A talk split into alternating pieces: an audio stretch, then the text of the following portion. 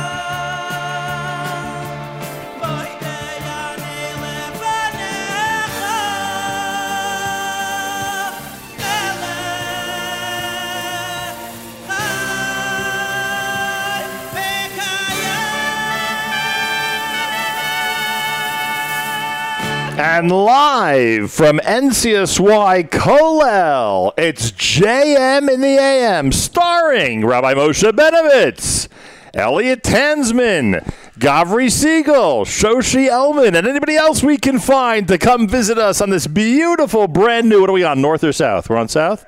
South or southern campus of NCSY Kollel, where I must say, a nice handful of what I assume are 11th graders are right now studying Talmud, Torah, and other uh, subjects right in front of me in the uh, beautiful Beit Midrash.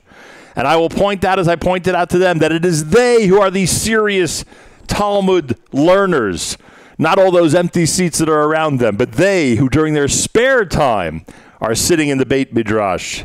It is they who are uh, the serious summer of 5781 Torah students. It's also starring David Cutler, who's here in our mobile studio.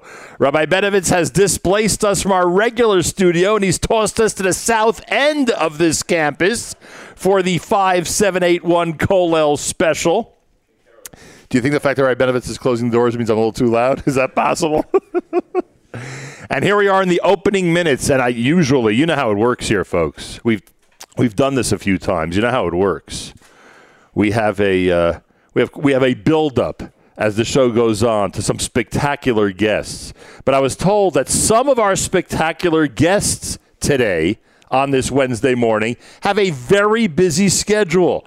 And some of the spectacular guests are going to join us very, very early in the show. If you've woken up early this morning, you've chosen the right morning to wake up early. Um, and, and on a very serious note, as so many of us, and I am thrilled that I'm not among this uh, category, and I'm privileged and honored not to be in this category. And why I'm so lucky not to be in the category, I don't know. But for those of us who have feel who have been feeling disconnected from the Holy Land over the last 18 months, uh, this is a really solid way. Uh, to connect a little bit through the radio as we uh, as we um, tune in uh, to those people who are leading and who are uh, participants in the NCSY summer programs. We'll speak about Kollel, but many other programs as well tonight uh, during this Wednesday morning JM and the AM. And it has been a very difficult time for many of us. Like I say, I'm privileged not to be in the category, but 99% of people who live in the United States who are pining to be in Israel, even for a day or a week, uh, have not been able to do so over the last year and a half. And we take this role of bridging the gap between Israel and the diaspora very seriously. And our friends at NCSY, boy, do they take it seriously. They could have given up months ago on trying to get groups of youngsters into Israel uh, for the summer of uh, 2021, but they didn't give up. They kept the faith. They were realistic, but they kept the faith and knew that in the end, they had a feeling. It was a feeling in their bones that, in fact, there would be NCSY summer programming here in Israel during this summer. And by the way, uh, because last night we did a more general show, and tonight we're really concentrating on some of the bigger programs. Uh, by the way, um, the benefit of COVID canceling uh, the activities for the NCSY summer program uh, programs for Israel 2020, the benefit is that 2021, some of these programs, including the one we're at, including the one where we normally broadcast from here at Kollel, uh, are booming with hundreds and hundreds of students and participants who are really taking advantage of a unique opportunity. As we say, most of the parents that are listening out there can't visit Israel right now. Most of the relatives and friends and older people in the community, unless they have either a good reason or a direct relative or pray really well. Because you know our rule, everybody, I've been through this twice now.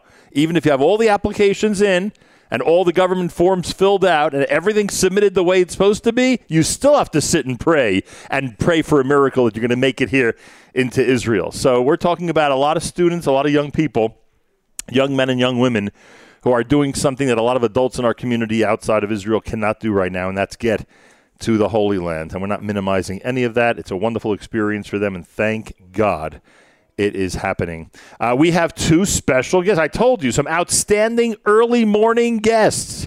It is a product of their very busy schedule. They have limited time that they could spend with us here at JM and the AM, although I'm getting the feeling now that I may drag things on a bit and force them to stick around for a while.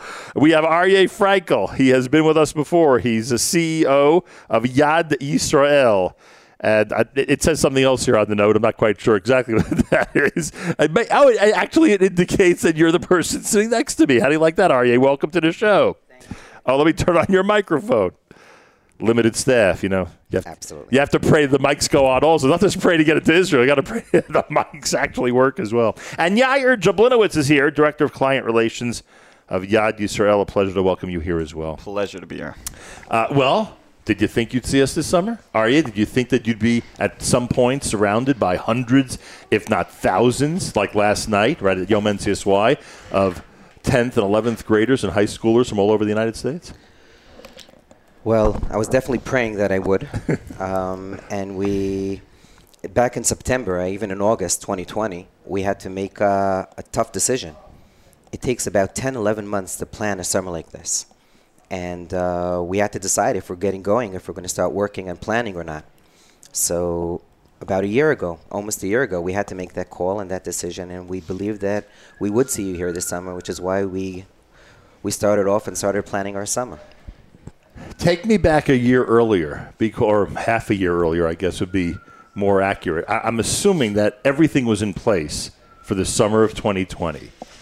And then I would, ha- I would have to assume that the vendors and companies that you work with, because things, you know, this whole pandemic started relatively late, right, vis a vis the summer months, was Purim, Pesach, right?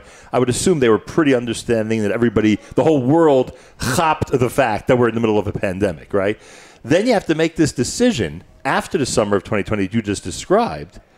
And if I remember the atmosphere around September, October, uh, I'm not so sure people would have said to you at that time that this was the right decision or the sensible decision. How many different plans or tiers did you have to implement in order to balance the fact that you might see all these students here in Israel and that you might not see all these students here in Israel? So that's a great question. Um, there's about 140 tour companies in Israel that bring groups into Israel. 139 of them did not open and said there's no chance. There's one company, our only company, that got going, and everybody thought that we were insane. When we sent out reservations to hotels, they October time. Yeah, some of them did not even respond, and those who responded put a big smiley on, on the on the response saying, "You got to be kidding! You know what are you talking about?" Uh, I, we had a, our first war was to try and convince them that we want to hold down reservations for the summer, and uh, we want to make this summer happen. And it happened. It did. But still, I have to assume that because of the limited number of hotels, that's the feeling I'm getting that there's a certain percentage of hotels that are simply not open in Israel, right? Correct. Right. The limited number of hotels, the way that different attractions and um, what do you call it, trip locations are handling this whole pandemic thing. Everyone's got their own rules, right? Even they, they take the government's rules and they either you know add a little or subtract a little. Everyone's got their guidelines. With all of that, you didn't know if all those would open to full capacity with the numbers you need.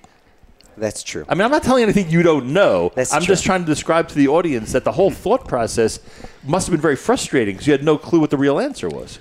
For that's that's correct. That's a very good analysis of, of the situation. For the entire I for the past year, basically, the rules in Israel have been changing on a regular basis. Some would say on a daily basis. Correct. There are times where museums and sites were entirely closed. Then there were times where they were open, but you could only bring in 10 people every hour. So every time we made a reservation, according to the rules that day, we got a response. Say, you can come to Yad Vashem, but only three groups per day. Right. So our our evaluation was one day at a time. Um, we believe that you can't just look at the present; you need to look at the future. We believe if you have emuna and you say down the line it's going to be okay, you say, all right, I'm going to take whatever you're going to give me now. Just write my name down there in your your man in your schedule. And I'm going to be back. I'm going to call you again in two weeks. And when the regulations change again, you're going to allow me to bring in one more group. And that's how myself, our entire team worked this entire year. Every time taking whatever we could, we call it the salami system. You slice off a slice until eventually you get the whole salami piece that you were looking for. and that's how we've been working all year long. And there have been many surprises down the line. A week before some of the groups came in, we got a call from a hotel saying, listen, we're not going to make it. We're closing down our whole food system. We're closing down our dining room. We're not going to be able to serve any food. We thought we'd have more reservations, and we don't have. So either you come here without food or you don't come here. These are the kind of phone calls we got this year. We've never got such phone calls in the past. Right. Okay, so for both of you, Yair, Aryeh, Yeah.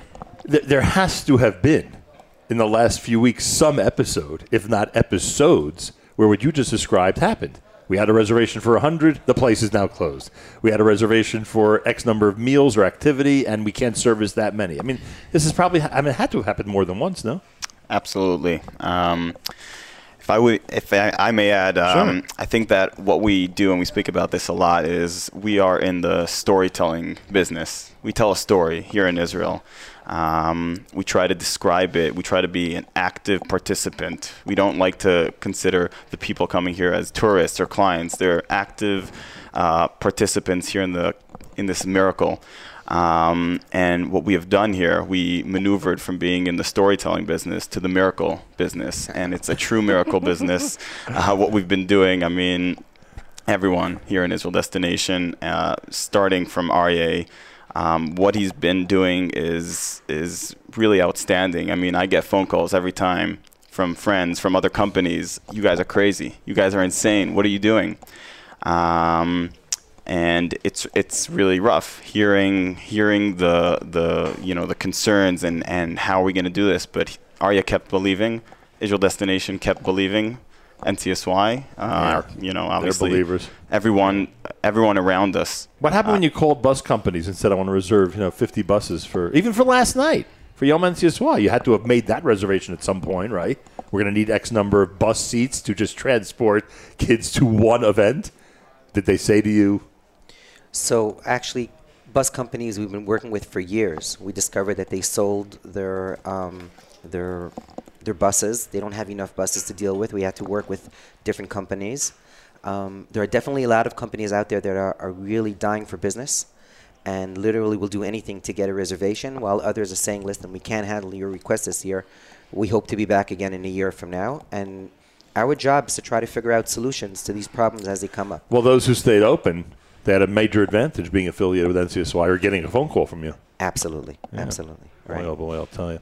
Um, I've said this, and you heard me actually say it a few minutes ago, but I've been saying this now for, for weeks because I, I don't think, I, I think because of the relationship I have with my listeners, I don't think anybody resents the fact that I had this unbelievable mazel of being able to get into Israel. Um, you do everything in your power. And, and I'm saying this because I think it happened on the NCSY level also. You do everything in your power the correct way to satisfy the government of the state of Israel that that you are now ready to go and be admitted to the Holy Land. And then you got to sit and pray, and you got to pray for a miracle because I did everything. And then at the end, when I finally got on the plane, I said, "This is an absolute miracle. It's a nace that I am that I'm here at this point." And I think people need to realize that that your position is a nace times what is it, 2,300? It's a nace times thousands of students and staff members. I don't know if anybody can appreciate the level of the miracle of the fact that we are here now. You know, yesterday's Yom NCSY was an attitude of gratitude. We should be living our life like that every day because everything is a miracle, but you can't live your life. You know, it says everybody who says Hallel every day is doing something wrong. You gotta, Right. you have to have expectations. And, but expectations right now are very, very low. And as you're saying, even if you did everything that you should have done, there's no guarantee that you're going to get an approval, that everything's going to be okay, that everything's going to be set up. And when something works, everybody's clapping and saying thank you, which is actually a great position to be in. And the smiles I'm seeing this year on, on everybody's faces seem to be stronger, and, and the eyes twinkling, uh, the kids who are here on programs. It's always amazing. This year, it's amazing, you know, double amazing. Yeah, that's for sure. Well, here's the big question, of course. I can't let you go without asking it. What's going to happen at the end of August? is, there, is there going to be yet another leap of faith that when next summer rolls around, we'll be uh, you know as strong and as as ready as ever for another NCSY summer? You know, it's a fantastic question. I, I hope Yair is going to answer it.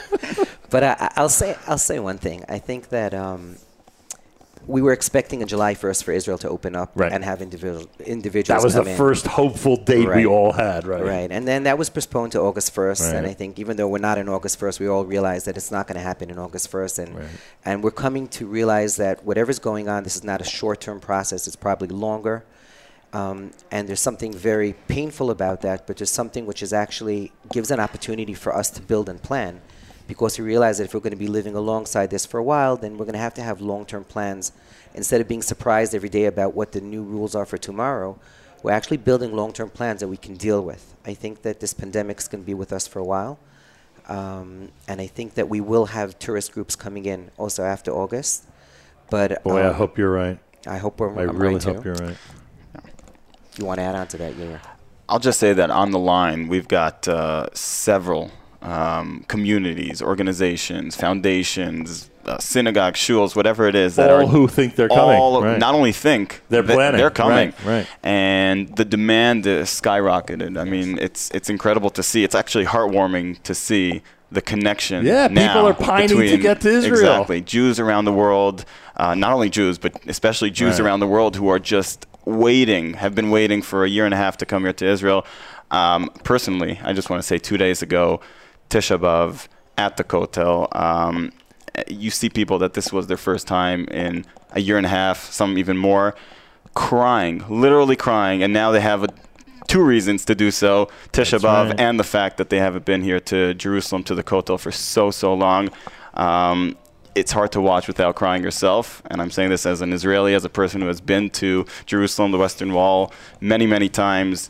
Um, uh, to see that is absolutely amazing, and it just makes us even more powerful with what we do and gives us more fuel to continue working hard despite all the challenges. And believe me, there are many. I, I don't know what your time frame is. I was told you guys are in a rush, but I have other things I wanted to tell you. First of all, on the point, yeah, you're just made.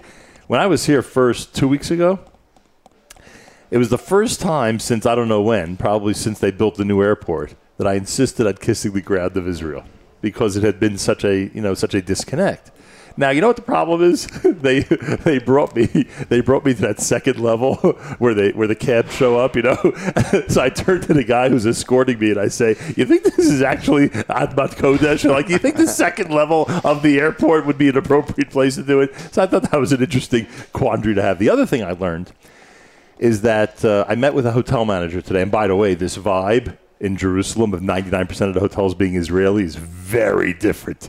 You sit at breakfast and it's all Hebrew. That is very, very different, but very interesting also. Anyway, so um, so the hotel manager says to me that as of tomorrow, I'm sure you know this, as of tomorrow, there's a new rule in Israel that any event, wedding, bar mitzvah of hundreds of people, you must PCR test every single person. I said to him, "What did you do? You have a wedding here tomorrow night."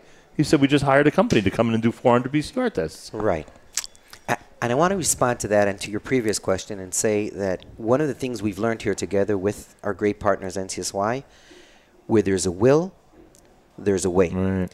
And when you believe so strongly in something and you're willing to do anything to make it happen, we've crashed down walls. We've, we've made walls come down. And you really you create a reality sometimes with your desire and with your willpower. And there were kids that I thought we're not going to be able to bring them in this summer. They didn't have permits. Right. Different They're- countries, different states, and all that stuff. Huge stories. You know what? Everybody's here. They've all made it in. Uh, it seems like the willpower was stronger than the rules and regulations, and we figured out a way for each one, every single one of them to come in and be here and to tour. And and therefore, when I look down the line, I don't know how it's going to look, and we'll be quick testing. It'll be quick um, um, um, serological, Right. rapid Right. serological testing at the air.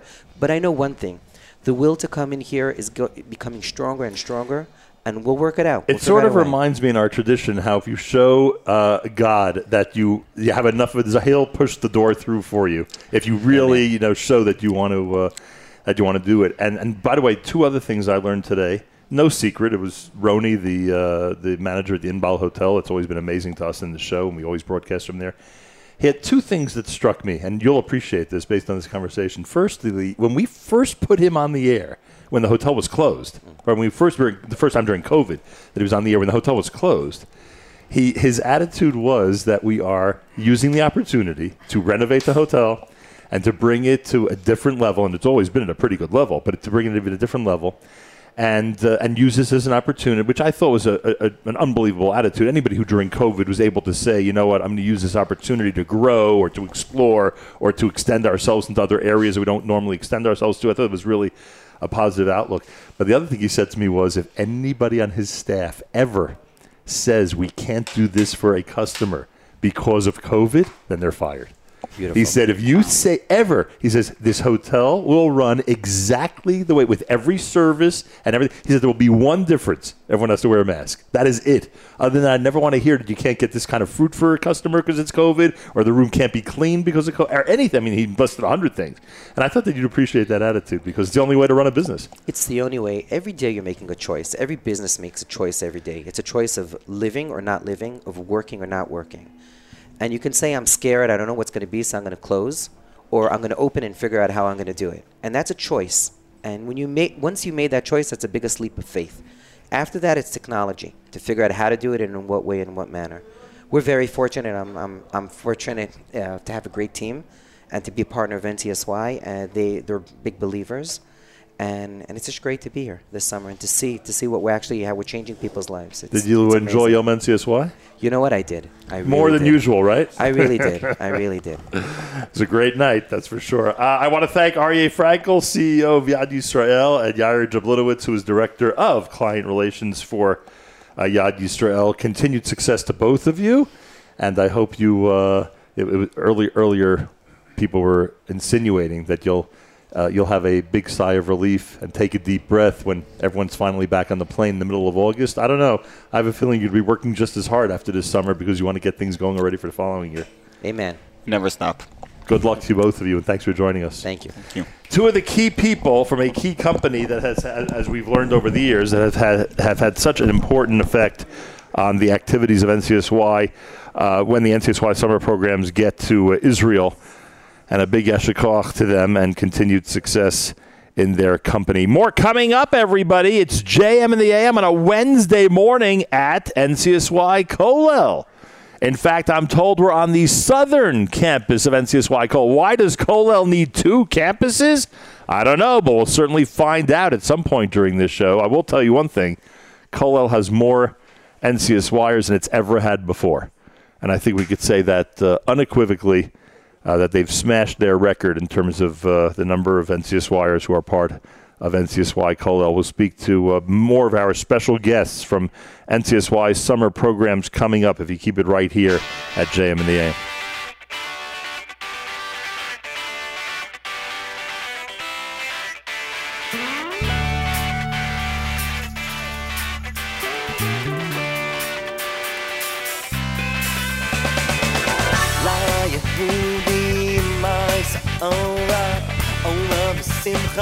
B'simcha b'sosun v'ika La Yehudi mais ora Ora b'simcha b'sosun v'ika La Yehudi mais ora Ora b'simcha b'sosun v'ika La Yehudi mais ora Ola simcha v'sason v'ika Kenti alano, kenti alano Kenti ora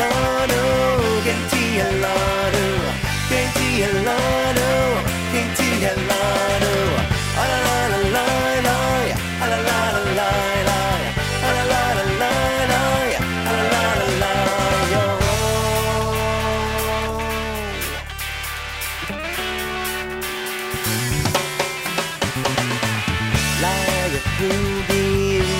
v'simcha v'sason v'ika La Yehudi mais ora Ora v'simcha v'sason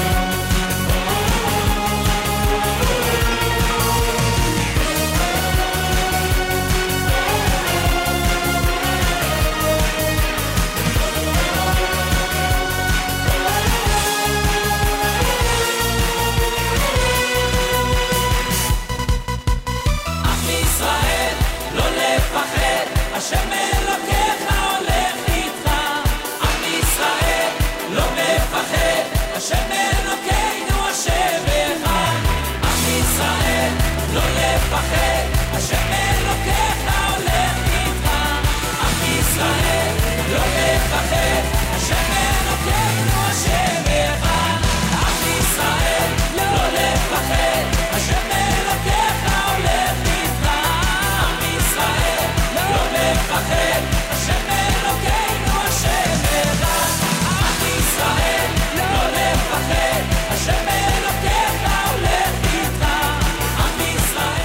JM in the AM, a music set that includes uh, Shwekey, Shlomo Katz, who was part of an amazing combination of performers at Yom NCSY. And uh, Ari Boiangiu was in that set as well. How do you like that? It's JM in the AM. It's a Wednesday morning. We're at Kollel. We'll be back in New York for our Thursday and Friday broadcast, but now we're in Kollel in Beit Meir, Ramat Shlomo, right? What's it called? Ramat Shlomo? Ramat Shapiro. Where's Ramat Shlomo? Like nowhere near here? it's Ramat Shapiro. That's what we're calling it, right? I'll get it straight one of these days. And now the moment we've all been waiting for. The director of NCSY summer recruitment is Elliot Tansman. And he's set for our in-depth conversation. Uh, welcome to JM and the AM. Thank you. Nice to see you, sir. Nice to see you on this side of the world, frankly. You didn't know months ago if you'd be here for the summer. You had no clue. Uh, we were hopeful, but Right. we have absolutely no clue. Everybody was hopeful, that's for sure. Well, I guess if you're director of NCSY summer recruitment and the numbers are the way they are, we owe you a very, very big round of applause, Elliot Tansman, to say the least. I mean, you took this job how many months ago and you watched these numbers grow like crazy? We uh, yeah, thank God we experienced a huge surplus. We we hit about 2,000 participants or 2,000 registrations by Thanksgiving, and then we got to 2,300 in January, and then it stopped. It just it stopped. Gain five, lose five. Gain five, lose five, and that's the experience we had in 20, 2020, 2021. I said to David at some point during the winter that I was shocked. I mean, you just said Thanksgiving 2000. To me, that's shocking that parents and kids went ahead in what was, in some ways, the height of COVID. I know it wasn't the real height, but you know, it was still in the United States going a little nuts. That they would make that decision and make a plan to go to Israel and send their children to Israel to make that commitment. It's pretty amazing. It's absolutely incredible, and we're, we're talking twofold because we had two full grades worth of participants, Right. at least for our yeshiva day Yeah. school population, that were looking forward to these trips. And I assumed, as most would have assumed, I think, that the 10th graders would have to have lived with the fact they missed out. That's it. You know, that's life, as they say. And COVID's a big that's life for a lot of people who missed a lot of things during that year. But NCSY would not put up with that attitude. They said if they missed it, we're going to make sure there's a good 11th grade program for them. Absolutely, we have four programs in particular that have Name unique- for me. Uh, Kollel, Right. Michlelet, Give, and Jolt Israel all have special, unique 11th grade tracks. Right. Or And, post 11th and do we know if those are going to remain or we have no clue? We're going to see how the pre-registration goes. We actually Right. just opened up pre-registration late last night, early this morning. so Costs we're- nothing. Costs nothing to pre-register. And I think it even saves you money down the ro- down the road somehow. Didn't I read does. an email like that where you save a couple hundred bucks if you pre-register? That's right. You get all the parent Of emails. Of course. Are you kidding me? I'm following this stuff closely. So, so right now you are encouraging everybody, rightfully so, to pre-register for the summer of 2022. If what Aryeh said before comes true, we're going to be here next year in the summer of 2022, right? From Aryeh's he almost he almost ears. guaranteed it on the air. I mean, come on, he made a public statement after all.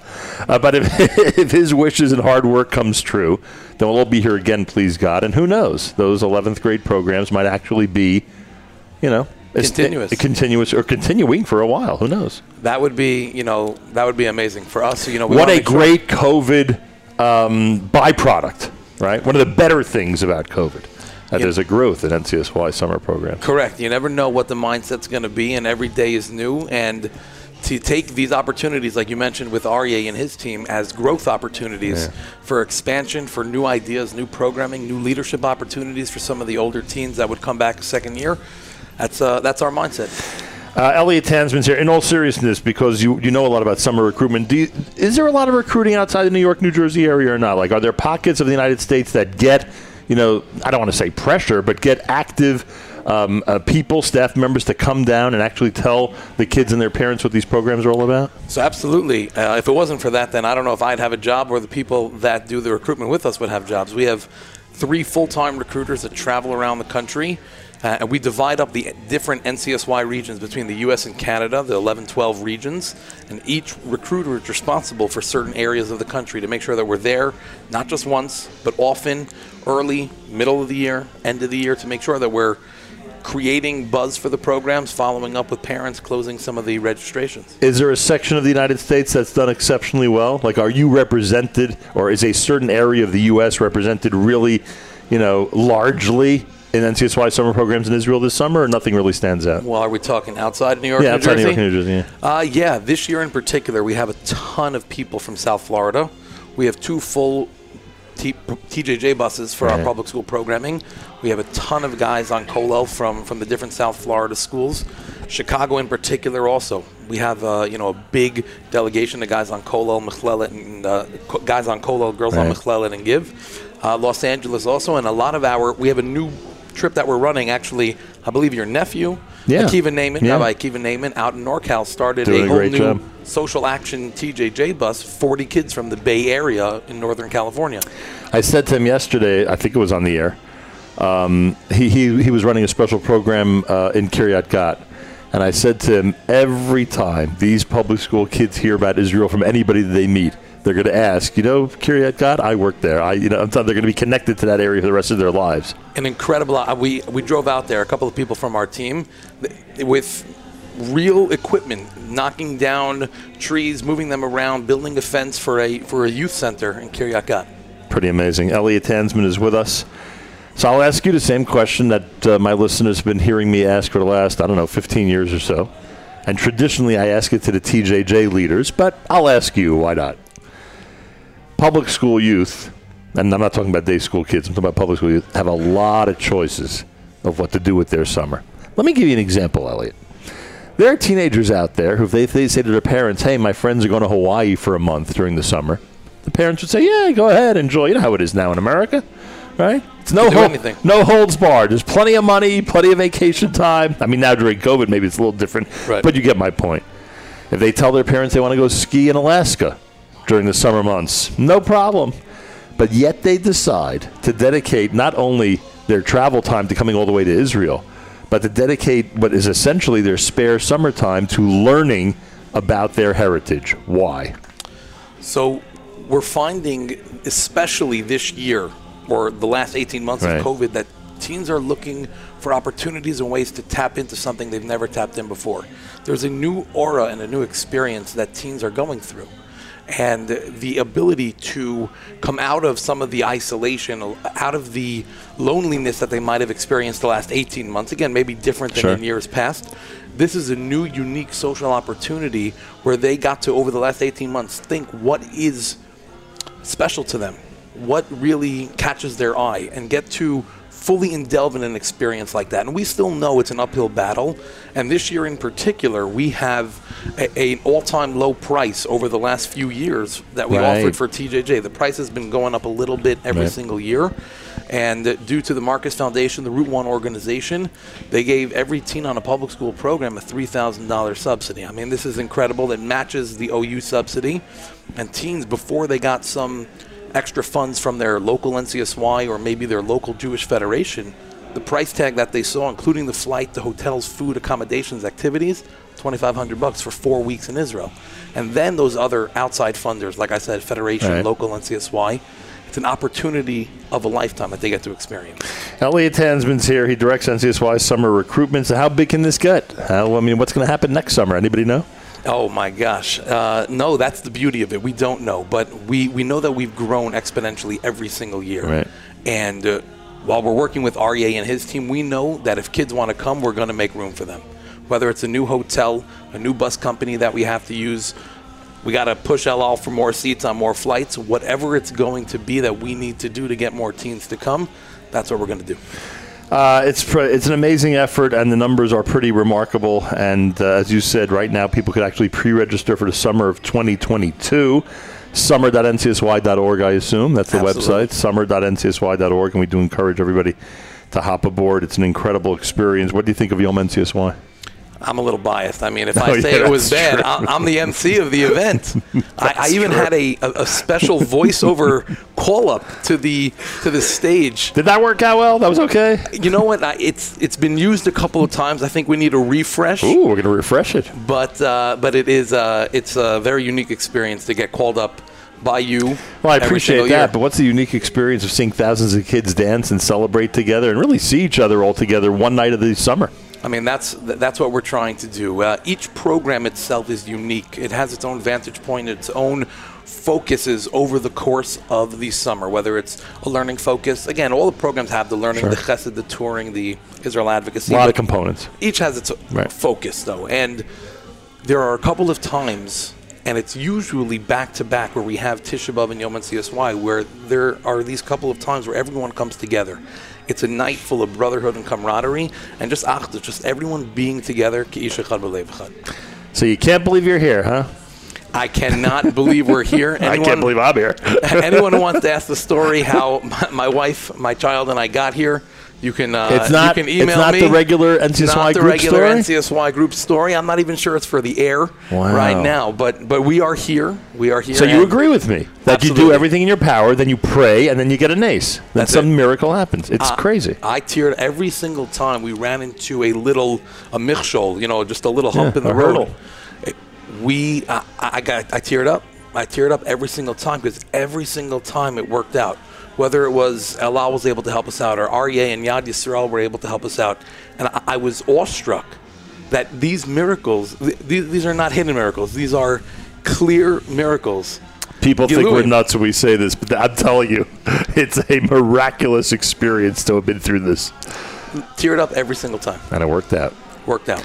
Uh, do- And you do not spend time with any specific program. You are not exclusively with a specific group this summer. I'm not exclusively with any group this summer. I have been in the past. Right. Um, and that's We've heard the- about those. That's the greatest opportunity there. I do spend a little bit of time with Kollel. They were nice enough to add me to one of the, the basketball teams Nice. for, for leagues um, this season, um, which is very nice because last You're time considered a ringer, like you're considered one of those guys that just improves the team automatically. I wouldn't say automatically or often, but um, today in particular, yes. Um, but they, they didn't give me the invite la- earlier uh, in the summer because I actually went to the championships a couple years ago. I'm the, I'm the defending runner up. Wow. It sounds better when you say defending, You even though say you're saying again. runner up. the defending runner up, and uh, they they accidentally left me off the league list for this year. The Didn't draft, make the roster. but I, I was able to make the roster mid-season. Yeah. Wow. You're a walk-on, as they say. I'm a walk-on, and uh, that's my that's my role for the for the summer in general. I walk on to every single program. You get to the highlights of every single program. The most importantly, the banquets at the end of the summer of every single program. You get to see where some of the teams started from from rec- the earlier recruitment season in September, October, through the the beginning of the summer program itself, the airport, and then you get to see them at the banquet and a lot of the transition that they Oh experience yeah, over the summer. that must be obvious. By the way, not that Noam needs my needs my praise, but Jolt doing pretty well. huh? Oh yeah, I mean they're running two full buses It's- for each one of the grades. I mean, almost 100 in each grade, which is pretty crazy. And that's and that's after some of the dropouts from Correct. COVID and security. Right. Sure. Unbelievable. Elliot, uh, continued success, sir. Amen. Thank you very much. One of the as well. benefits of being affiliated with NCSY is we got to know you over the years. What a tremendous benefit that is. Thank you. Thank you. Thank you. And, and- and the representative of the Siegel children agrees with me on that one. How do you like that? You know what? When I when I saw him at TABC earlier this year, Yeah. I just want to not that we I want to give a special shout out if I may Sure. to TABC. They were one of the schools, uh, the first schools that allowed us to come in person this year. They had tents set up outside so that we can do recruitment for the summer. So just a special shout out to, to them. Some of the other schools eventually, Right. you know, were able to move around regulations and rules to, to allow us to come in in person or virtually. Uh, but they were the first in person uh, recruitment opportunity that we had this year. Amazing. Thank you, Elliot. Elliot Tansman, everybody. He's director of NCSY Summer Recruitment. And uh, look, the numbers bear it out. You know what they say, the ends justify the means. If we're going to praise NCSY for having 2,300 students in their summer programs, we got to give the director of summer recruitment all the props that he deserves. More coming up. You're listening to a Wednesday morning NCSY summer program edition of JM in the AM.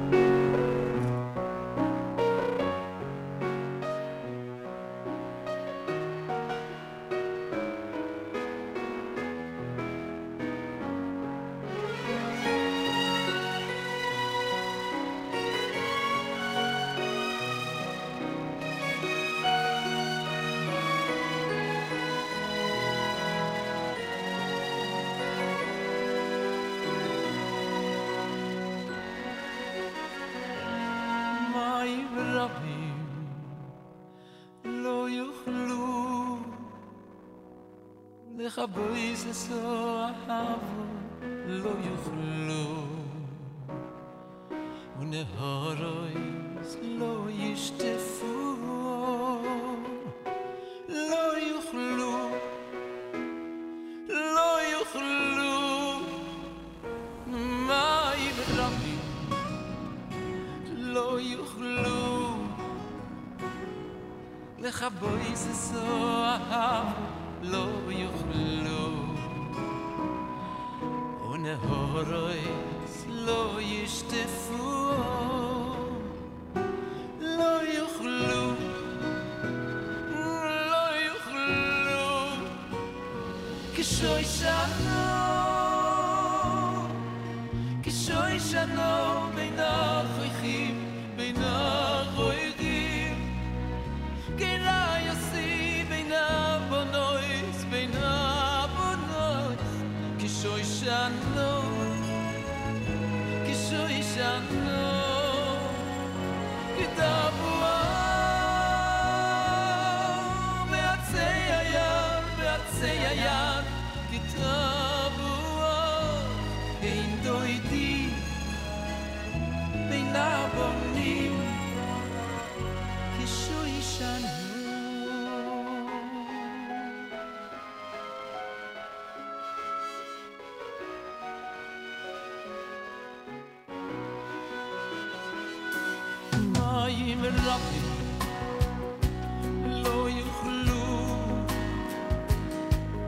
דך בויס lo אבו לא יובלו.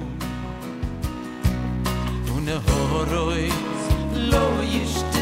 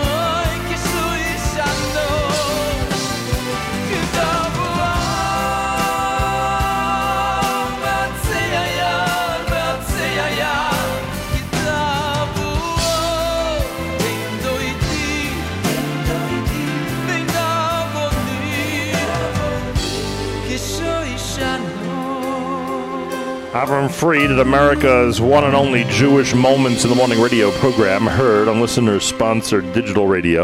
Around the world, the web at NachumSegal.com and the Nachum Segal Network, and of course on the beloved NSN app. It's hour number two of our visit to NCSY Kollel on the southern end, or at least what some people are calling the southern end of the Kollel campus. That's right, it's so large that this year they need two ends the northern end and the southern end. And if you're a South Sider, it means you're likely finished with 11th grade. If you're a North Sider, you're likely going into 11th grade. How do I know all this? Because I pay attention to Rai Benovitz when he gives all these uh, descriptions of what's happening here at NCSY Kollel. He is the managing director of NCSY and director of NCSY Kollel, Rabbi Moshe Benovitz. Welcome to JM in the AM. Amazing to be back. Thank you for having me. What have you done with us, Rai Benovitz? This doesn't look familiar to me at all. Where am I? Am I still in Israel? Where am I right Well, now? take a look out that window. You can see the sunset. You are most certainly still in Israel. We're looking at one of the most spectacular views in the entire country.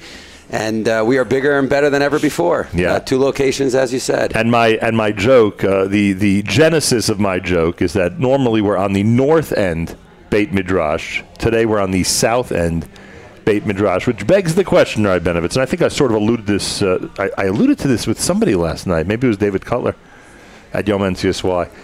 If every year we're told that Kollel has no more room, Right. and now all of a sudden we have a whole other campus that you've been able to secure. That's, That's right. That's a pretty good feeling. That's right. It's an amazing feeling. It really is. Uh, I, I mean this in a way that's not even facetious. We know there are uh, various midrashim, various uh, stories we are told about the powers of the Beis Hamikdash to accommodate as many people. And this is the magic of the land of Israel. This is the magic of NCSY summer programs in the land of Israel. It's the magic of the history of our people. We will not run out of room. There's always space. There will always be space, and uh, that's what we've been able to do. That's what we've been able to do. The demand is there, and we're creating the demand throughout all of our NCSY activities throughout the year, and the great recruitment efforts. I know you just spoke to Elliot Tansman, Sure. and uh, we're not gonna we're not gonna be turning people away You know, when they it's find a way funny. to get in. It's funny because some people wonder if now there has to be a permanent 11th grade program. But I'm more clever than that, Rai.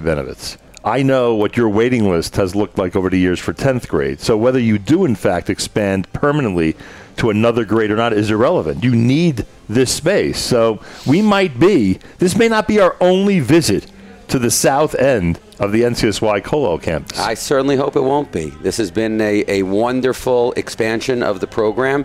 We've been able to multiply the impact that we've been able to have, not just because of the boys that are here, but because of the opportunities that they're presented. Uh, it actually gives us the opportunity to run slightly smaller programs, Right. uh, which has good and bad, but uh, certainly it's it's mostly good, and that it gives us a little bit more of a sense of one-on-one attention and the energy that's created is it's always incomparable. But we've really been able to amplify that and how make it even better. how long does it take you to walk to the north side? Ah, that's a great question. Have you lost a lot of weight this summer? I have accepted upon myself to almost never, except in the most dire no, no, almost never to take a ride.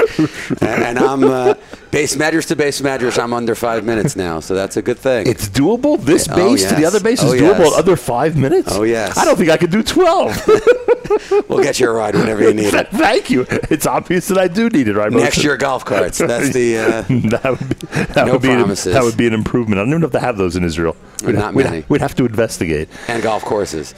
Yeah, they don't have many of those either. Right, Moshe Benovitz as well. That's a managing director of NCSY. So now your role has expanded to the point where you are uh, overseeing or have responsibility for the entire organization. Frankly, not to be too dramatic, but you you really do have some type of say and some type of uh, of a contribution to the entire NCSY pro- uh, project. You know, together with a great number of people. I know you spoke with Rabbi Greenland yesterday, Sure. who's our international director. It's a, it's a real privilege to be working with him and to be part of this extraordinary team.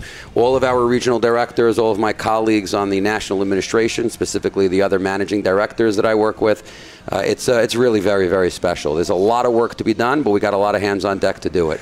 I'm in a big schmooze mood tonight. So these guys are waiting patiently. We're going to get to them, but I'm in a big schmooze mood tonight. For some reason, maybe it's the South End and its influence on me. I don't be. know. Maybe it's that Gavri Siegel's here, and I'm just in the mood to sit and schmooze. But there's a lot to talk about, that's for sure. Uh, and uh, so, can I look? People need to realize that the majority of folks that we've spoken to at Yom NCSY and today on this Wednesday JM in the AM, who are leaders, are from the U.S. So their story is similar to mine and others in terms of getting to Israel. You had a completely reverse experience. You live in Israel, please God. So did you feel the any type of I don't know? You, uh, have you uh, been allowed to have free travel to the U.S. and places like that over the last few months? It's certainly not free travel. It did pick up a little bit right before the summer. I went from last March until this May without any trips at all. Oh, interesting! since- I didn't know that. So the making- dinner and the Shabbaton were the first time that you were in New York. That was the first two times, correct. and was that easy already at that point? Like you just Uh, get on I a wouldn't call it easy. Everything's relative. Uh, people have had harder times with harder things for sure, uh, but it was not it was not free and, and simple. And uh, there are lots of questions of what's going to be next. And uh, I have no idea when my next trip will be and how it will be. Uh, but we take it one day at a time, and I got plenty to do here with uh, everybody we were able to get in. That I'm sure. So if we use the Shabbaton, which I think was officially in April, um, or no, actually it was in May. May. It was in May, It was in. May. It was the Shabbos after Shavuos. Yeah. So it was in May. And we used the dinner, which I think was also in May or early June. I don't, I don't, I, don't, I was early June. Thank you. Yeah. You're you go. very good. Right, Benjamin keeps tracking his stuff.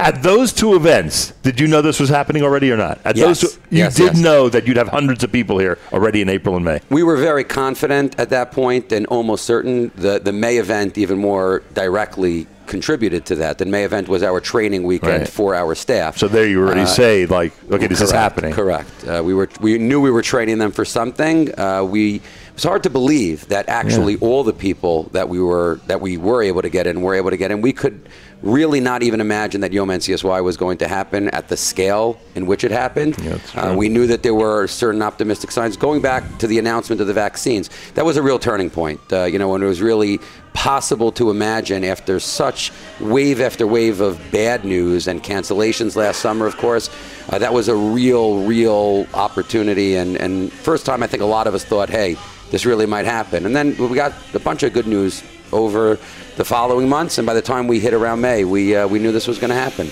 These guys are very patient, but I'll get to them in a minute. You have an amazing roster of Rabbeim. People who have never been here know who you have here. Sure. It's, a, it's big hock, as they say Sure. in the Jewish world, about which rabbis and Torah leaders spend their summer or part of their summer at NCSY Kollel. How do you split them between these two campuses? That's a great, great question for our regular Rabbeim in the morning, those who are teaching the high school guys on a regular basis, they are each assigned to a campus. We have 20 of those Rabbeim, Wow. uh, and they are all assigned to a particular campus. There was a little bit of a strategy of how exactly to split them up. Uh, the ones that are, are capable of having greater exposure and impact on larger groups at a time, we make sure that they have the opportunities to do so at other times during the day, but they have a primary focus. For our Roshei Yeshiva, for Rabbi Schachter, Rabbi Sobolofsky, and Rav Twersky, uh, we try to spread that wealth around as much as possible uh, and to get them. Uh, they have a main beis medrash that they spend their time in, but they give a night shiur in the opposite beis medrash, and we certainly move them around enough to make sure that as many boys as possible have the opportunity to do so. Are they also walking in less than five minutes? Uh, they we give them rides more often than not, but uh, you know we'll see what happens. You have two superstars to your right, I uh, certainly do. Two do. representing two very interesting areas of the United States of America. For us, the New York, New Jersey area is obviously one that we focus on often. But the other student who's here, the other NCSY who's with us, comes from the what many people are calling the only normal state in the United States of America. How do you like that? I do indeed. And that would be uh, David Sloviansky, who's an NCSY from Miami, from the Hebrew Academy. A pleasure to meet you, sir. Oh, I should turn on your microphone, shouldn't I? There you go, please. It's a pleasure to be here. Appreciate that. Am I right or wrong that you're from the only normal state of all 50 states of the United States? I like to think so. Different type of normal. Yeah, well, you know, you got a reputation for being an open state and being one that's interested in progress and uh, things like that. So I guess that's a good thing, right? It's a great time there. So, what made you come to NCSY Kollel? Do a lot of Floridians come to the uh, programs here in Israel? So it's ac- it's actually funny. Most people don't go on Israel programs. Most of them stay in Miami and work. Wow. My original plan, I was gonna go to a summer camp and work there with a few friends, but things didn't work out. And almost last second, this idea of Kollel came up, and I, I've honestly never heard about it until this year. And Well, who brought it to your attention? Who? So uh, me and this other friend applied to camp, Right. and we both, you know, it didn't work out. We both didn't really. It wasn't the plan for us. And he he knew of Kollel because I think he had friends that went there Ah. before. His older brother went there, and he he told me that about the idea. I, you know, I didn't think much about it, and then as time went on, I'm like, okay, like I like it, and then I ended up here. Hashem has a plan, you know, and uh, I'm so grateful that I'm here. How old are you, if I may ask? 18. I like when 18 year olds say Hashem has a plan. Like, even he gets that. You know, I thought you have to get to my age to understand that there's a real master plan up there. So, your life is probably going to be a little different because of this summer, right? For sure, a lot of growth. All right, Benovitz, what do you say about that? About uh, young teenagers coming to NCSY Kollel and their lives being a lot different than when they first got here? It, it, it's a transformative program uh, more than anything else, and we're living in transformative times. Uh, it, it's true what you're saying about the fact that it's so refreshing to hear uh, young people saying the fact that, that this is the, you know, God has a plan for them. But if there's one thing we learned over the past year and a half, it's that that is uh, we're not in control of so many things, uh, and it's great to be able to do the things that we're capable of doing, make the decisions we're capable of making, and also turning to God above and saying, "Hey, this is uh, this is part of a greater plan that we are dealing with." And when you could do it at that age, it's pretty impressive. Well, uh, good luck to you this summer. Based on Rabbi Benovitz's uh, evaluation, it sounds like you're doing great. It's a great summer, unreal time. Baruch Hashem, wow. Elisha Markovitz is here, who's an NCSYer from Bergenfield, New Jersey, and I'm told attends TABC. How That do you like true. that? That is true. Is he the only TABCer here this summer, Rabbi Benovitz? I don't think he's the only TABCer within three feet of uh, where he's sitting. No, but TABC does have a nice contingent here, right? Large number of students from Huge. TABC who are, and I think it's like that every year, right? It certainly is. And you would know because you've been here since year one, right? uh, pretty much, just Yeah, about. accurately or not, year one. Maybe year two. Why do people you know? always say year one with you? I Yeah, wonder. it, it was hard to say exactly what year one was, but Uh-huh. uh, right around there. Understood. Elisha, how would you evaluate the summer so far? this summer has been unbelievable, unbelievable. Baruch Hashem. Um, so many opportunities and uh, and stuff I wouldn't have been able to do otherwise. Um, last year, um, the plan was to go on NCSY Kollel, and when I found out I wasn't going, that just wasn't a possibility. So, oh, this uh, is here's a perfect example. You bet. You thought your NCSY summer life was over, and then thank God they took students from 11th grade. That's very true. That's very true. And uh, it's amazing to be here, and I'm so happy everything worked out. Backtrack for a second. How devastating would it have been if you would end, have ended up not being here at all any of these summers? Extremely, extremely devastated. Um, I, I, everybody that, that all my close friends that are older than me that, that went on NCSY Kollel always come back and say, each other's program is for you. You're going to have an excellent summer there. And when I found out that uh, that it was canceled last year, I, I was honestly very nervous. You know what's funny? How many seriously are on the north end? How many? 200? Like how many do you have up there? Just under 200. And what do you have here? Just under 170. The reason I'm asking is because there's 170 stories like that. Because every one of these guys would not have were, were not here last year, and probably all thought that that ship had sailed. It's not. It's just never going to happen for me. And what he's saying, Elisha, is duplicated all those times with all those students. It's amazing, and there there is a certain energy that is created specifically in our South-based Medrash with the 11th graders. Mm-hmm. There is a sense of appreciation, a sense of purpose that is much higher than anything we've ever experienced before. Yeah, I had a feeling. I, they came in with a different attitude. No question about Like, it. Like, thank God I'm here. No question. No question. what did you do last summer? Um, I was actually on NCSY Kollel in TVC. There was a little program there. That Do you remember did. we were there one morning? Um, it was a really rough weather morning, so a lot of guys ended up coming in. I think it was one of those flooded mornings. I do remember that. I do remember that. so like there were seven guys there, but you know, honestly, and I, I I think I think David Cutler totally agrees with me on this. For one summer, we all said, okay, we could put up with it. If it would have happened again, all of us, me, him, you, we all would have been very, very disappointed. Thank God we're in Israel, is all I could say. Anyway, continued success to you, Elisha. Thank you so much. And to both of you, your parents should be very proud. Thank you. Thank you. And thanks for representing uh, uh, the NCSYers here so well tonight. Right, Benovitz, continued success. Pretty amazing. You chose some good ones tonight, right, Benovitz? We certainly did. We've had hits and misses over the years. You chose some good ones. What more, can I tell more hits than misses. It's not hard to do. You know, not I'm hard kidding. to find. I don't even know if there ever was a miss. What do you want from me? I'm, that I I'm just being dramatic. That's all.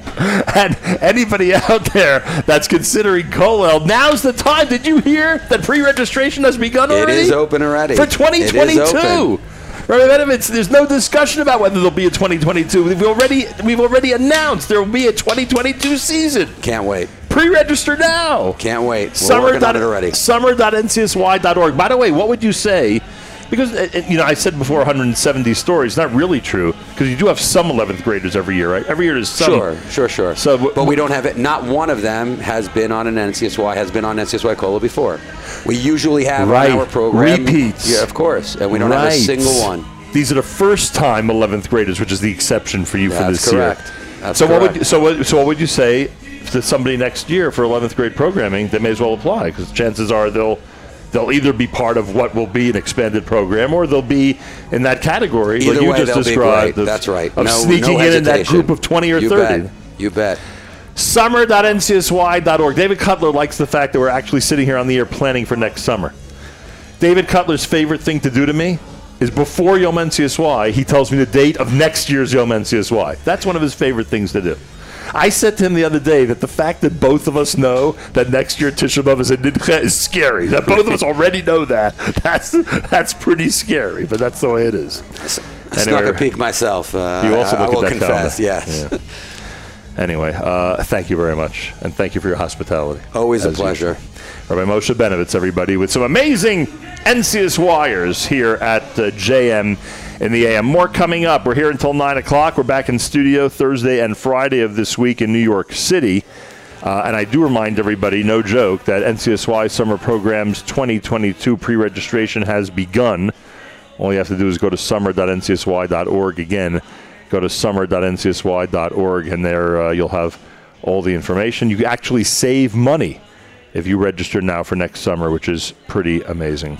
More coming up. You're listening to JM in the AM.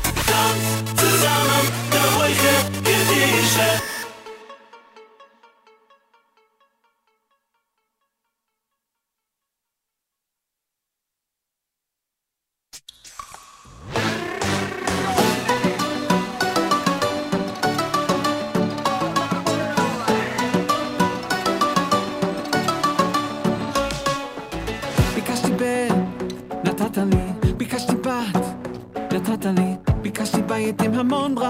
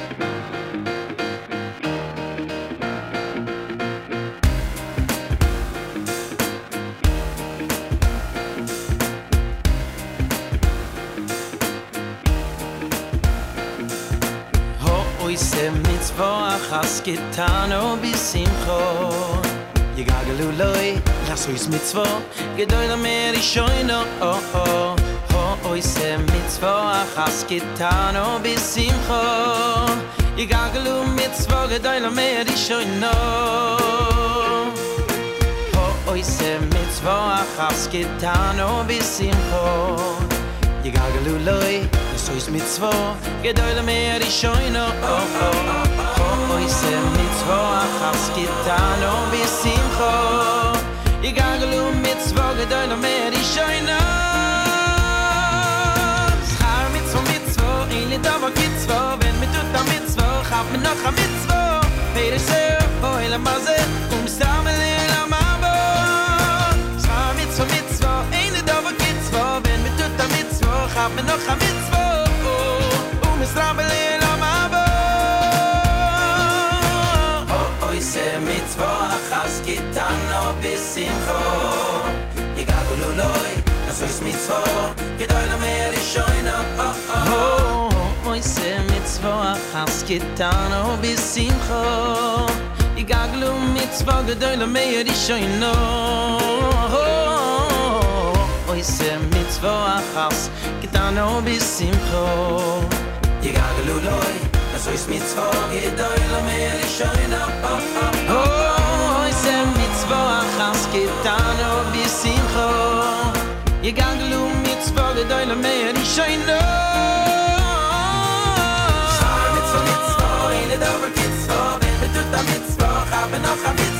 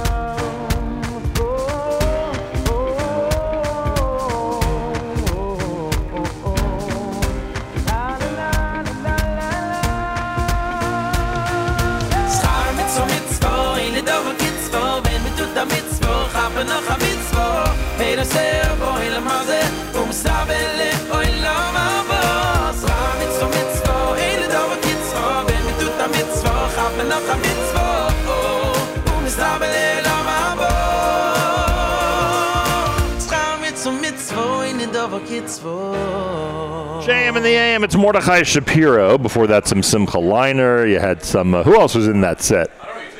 A lot of great artists here at JM in the AM. We're at Kollel. It's a Wednesday morning JM in the AM. We have a tradition. We thank the people at NCSY and especially David Cutler for this tradition. Uh, the first half of our visits to Israel during the summer usually uh, concentrates on Yom NCSY, where thousands, and I'm not kidding when I say that now, thousands of NCSYers from all the different programs get together with the staff, one big NCSY summer program family. And thank God this year it happened in Israel. And we were able to present that show to you uh, yesterday morning. Today, this morning, it's our visit to uh, NCSY Kollel, uh, but a discussion really about all the programs uh, that get uh, deservedly so much attention during the summer months. And I remind you that registration, believe it or not, for 2022 is now open. Summer.ncsy.org. Again, that's summer.ncsy.org. Feel free to go to that website. When you register, not only doesn't it cost you anything, but down the road, once you become a uh, an NCSY summer program family, uh, you'll actually enjoy a discount um, from our friends at NCSY Summer. So take advantage, register now. No obligation, but uh, only benefits to you down the road. Simple as that. Rabbi David Goldwasser's words. Here is Rabbi David Goldwasser with Morning Chizuk. Good morning. We learn a fascinating piece in the Talmud in Maseches Baba Basra. It tells us, "Bikesh Baruch Yerushalayim b'mida." Hashem wanted to give Yerushalayim a fixed, particular size. Shenemar, because it says, when the Navi Zechariah, when the prophet saw a vision in which a malach was there with a measuring rope, he said, Vayomar, Anna atohoilech. He said to him, Where are you going? Vayomer Eli, he said to me, Lomodis Yerushalayim. I'm going to measure Yerushalayim. Lirois kama rachba v'chama arka. I want to see how long is its width and how long is its length. Amru Malachi Ashar Slifnei HaKadosh Baruch Hu. The Malachim, the angels said before Hashem, Ribono Shel Olam, Master of the world, Harbe Krachim Barasa. You made so many cities in the world, Shal Umas that belong to the nations of the world. V'lo nasata midas arkon midas rachban. You didn't give the fixed measure, not for the length and not for the width. Yerushalayim. But concerning Yerushalayim, Sheshimcha b'saycha, your name is in its midst. Umikdashcha b'saycha, and your sanctuary is in its midst. V'tzadikim b'saycha, and the righteous people are in its midst. Atanosim b'mida, is that what you want to give a fixed size to? Miyad. Right away, the Navi saw another Malach who came to speak to the first one. Vayomer Elov Rotz Daber La'anar Haloz. Please run and tell this young man, Zechariah Navi, Lamor, this is what you should say. Prozos Teshev Yerushalayim. Yerushalayim will be as wide as an open area. Merov Adam, because of the multitude of people, Ubehema, and the multitude of animals, Bisoicha, that would be in its midst. The Maharsha comments that the Malachim said, Yerushalayim shemikdashcha b'soicha, that the mikdash is in your midst, meaning the mikdash right now, asher gadol hu kamosa, which is so great, and also the Yerushalayim sheshimcha b'soicha. And then there's Yerushalayim that the name of Hashem, the special Shema Mefarish, is going to be pronounced. That is La'asid Lavo, when the Beis HaMikdash is going to be rebuilt. At that time, it is going to have to be very great. Therefore, Prosos Tesha Yerushalayim. Yerushalayim is Beloshan Rabim. It is in the plural tense. It comes to allude that Yerushalayim of the future will be so great that all of the people will be able to gather in Eretz Yisrael. And that's why the Navi concludes, Ki Merov Godlo, because it is so great, it will not be able to be built by human man, but rather Chomas Eish, Bidei Shamayim. It will be a wall of fire that will descend from heaven. May we be blessed to soon see that day. This has been Rabbi David Goldwasser bringing you morning chizuk. Have a nice day. JM in the AM. It's a Wednesday morning, and we're at NCSY Kollel in Israel. And yes, we're very, very lucky, and we know we're lucky. And I thank those listeners who uh, are not resenting the fact that I keep mentioning that I'm in Israel, because know a lot of our listeners want to do the same thing, want to come to the Holy Land. They're pining uh, for the ability to be here in Israel, which I totally understand. And I've had this unique opportunity uh, to be here for a few days and to enjoy Israel. And I do wish it for everybody. And hopefully soon, the Israeli government will make it easier and conditions will be easier to allow people to come in more freely. Um, and not have to take advantage of the system where you submit every application, you cross every T, dot every I, and then you sit and pray, and then you eventually get a NACE. That's that's the system now. It's application, every detail, prayer, and NACE, and that's how it works. And I've been through it a couple of times. I can tell you it's exactly how it happens. Simple as that. I have spent many a summer with Rabbi Yisrael Kamenetsky. Uh, in the old days, we spent literally summers together. Now we see each other when we uh, get to Israel and enjoy a few days together at uh, NCSY Kollel. He's educational director of NCSY Kollel, and of course, to the vast audience, you know, he's the Menahel of DRS and is the uh, would Rosh Yeshiva be the, the more appropriate title? I apologize, Rabbi Kamenetsky, if I'm shortchanging you, but knowing you, you probably feel this is just fine. A pleasure to welcome you back to JM in the AM.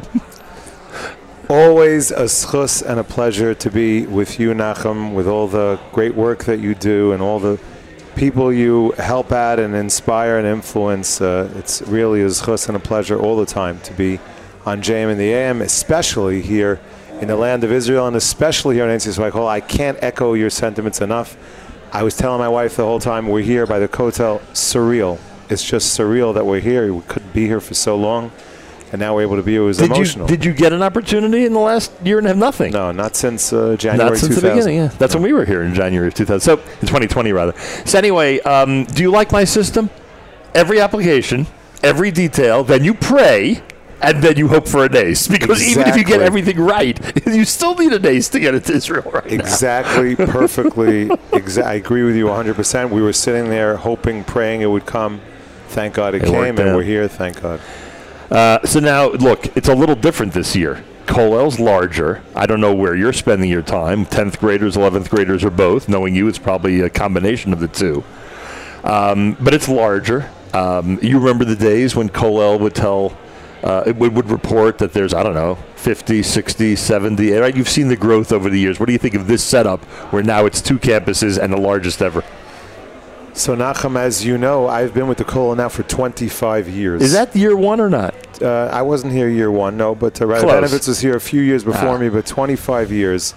Um, and I've seen the program grow and increase, and I think this is amazing. I think this is actually great. It's even better this way because I feel like if you have, uh, you know, 200 kids on one campus, you can't necessarily reach each student, each uh, NCSY the way you want to, but two separate campuses, someone in charge of the 10th point. grade and 11th Right. grade, each boy gets what he needs. Um, we split a lot of the resources, but focus more on each campus. It's true that people like me, Rabbi Benovitz, Rabbi Leibowitz, Rabbi Twersky, Rabbi Schachter, some of the people do split between Right. campuses, but the Madrichim are totally focused on their kids. So I feel like this is actually better because I feel like each NCSYer gets what they really need, gets inspired, gets somebody looking after them, somebody taking care of them, someone making sure that they're happy and getting what they need. Now you have to be. You have no choice.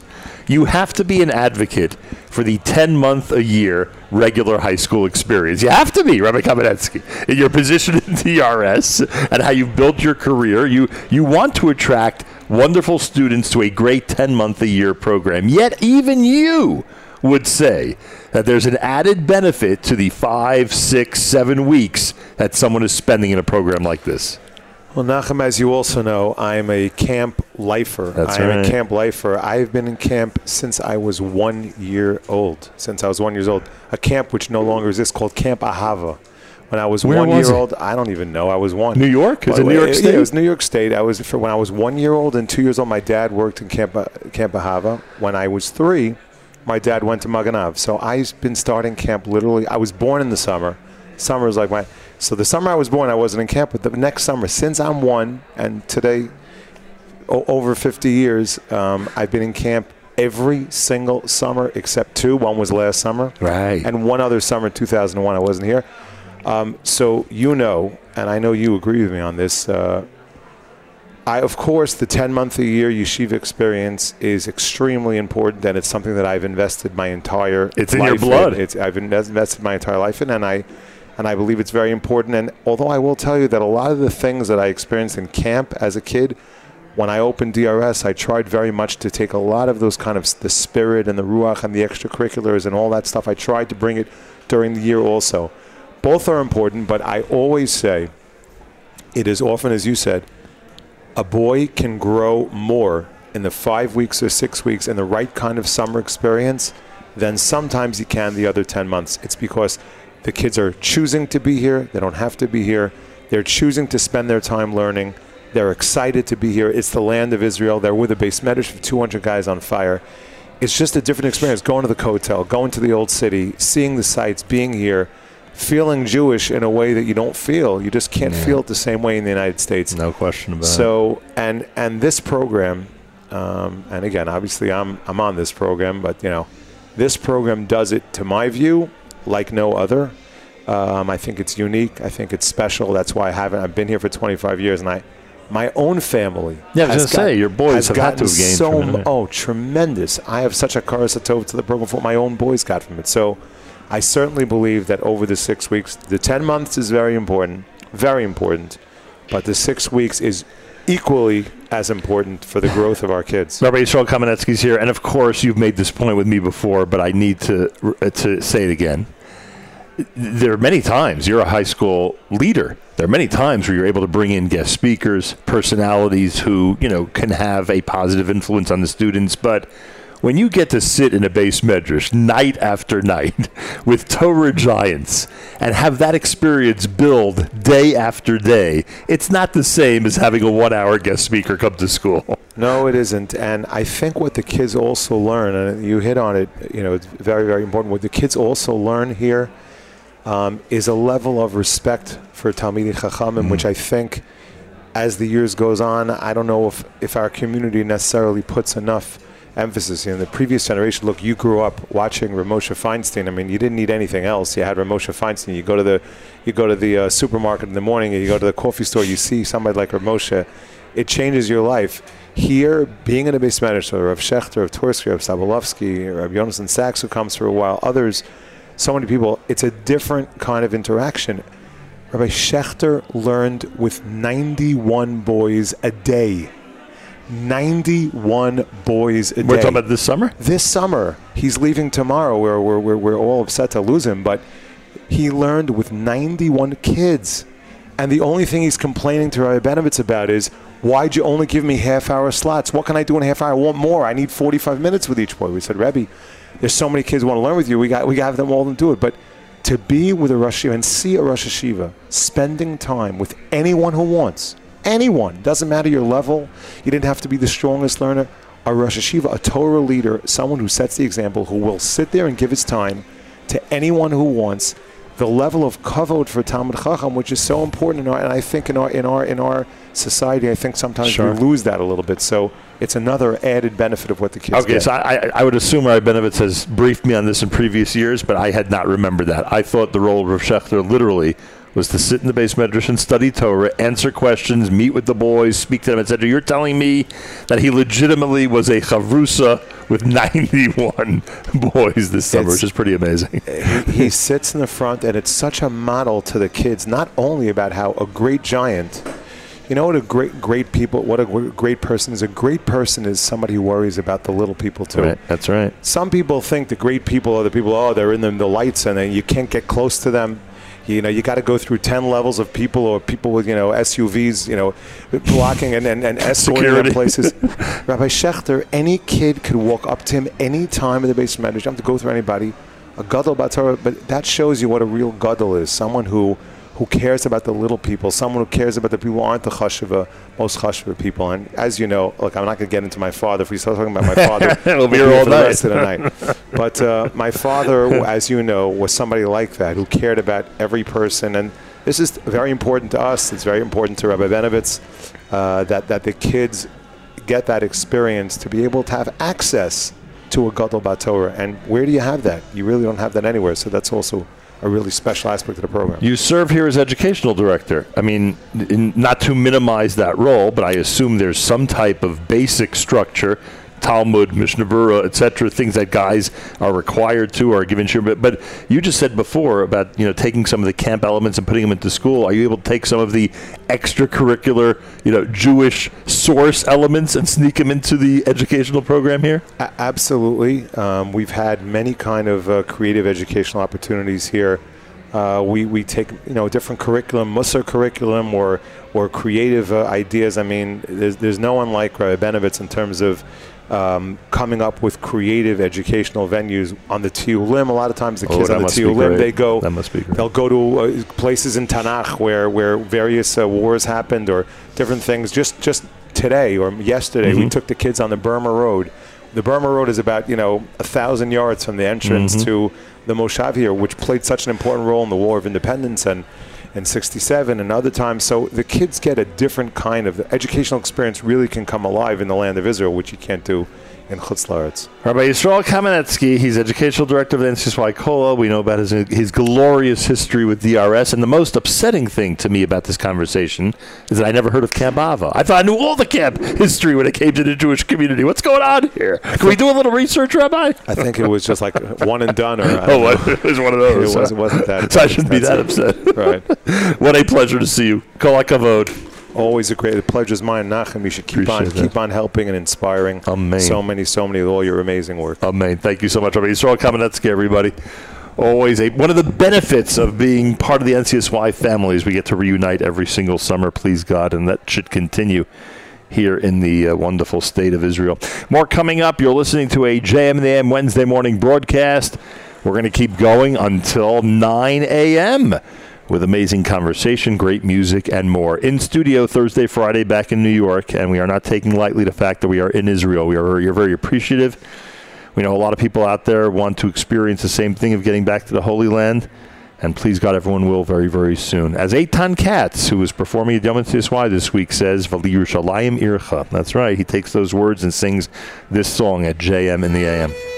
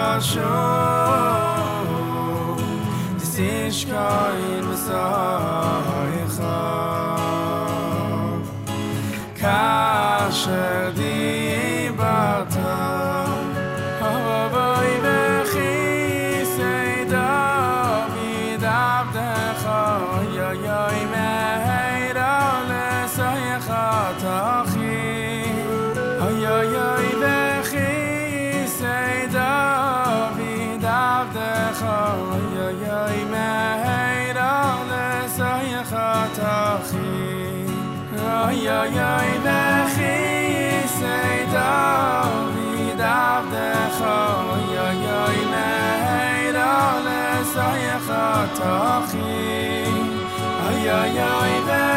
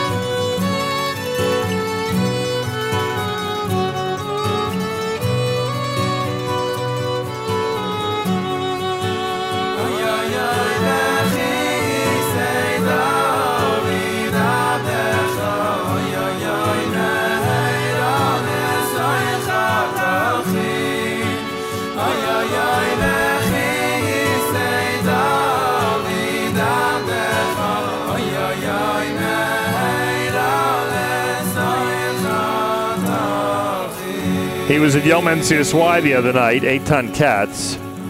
How did he do? Let's ask Tess Blaustein. She'll tell us how he did. How did Eitan Katz do in the uh, Yom NCSY concert? Oh, wait, I should turn on your microphone. There you go. Yeah, I don't think they would see sign language on the Yeah, on I the radio. it. So it.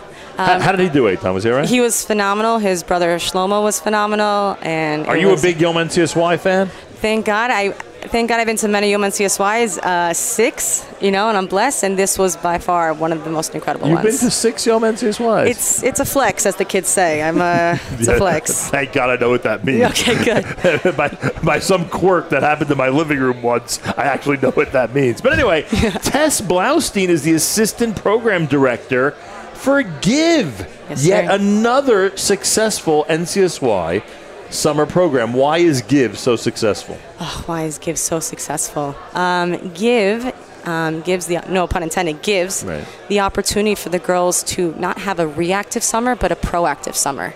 Um, and to explain that, that they get to um, enjoy and receive, but at the same part time take part into affecting other people, seeing the lens, uh, seeing the people of Israel through the lens of Chesed, which is just, I think, such a unique opportunity. Thank God there are countless touring programs out there, Right. but to have one that is focused uh, on a little deeper level is unique. And, and if I remember from my days as a Give parent, Yeah. it's literally. I know there's some summer. Uh, there, there's some summer wide programs. I, I guess that's one way of putting it. But there's also like individual every day you're doing something else, right? Because I know there's cer- certain programs in Give that lead up to some climactic event toward the end of the summer that you're working to. Am I right? That- that- Right.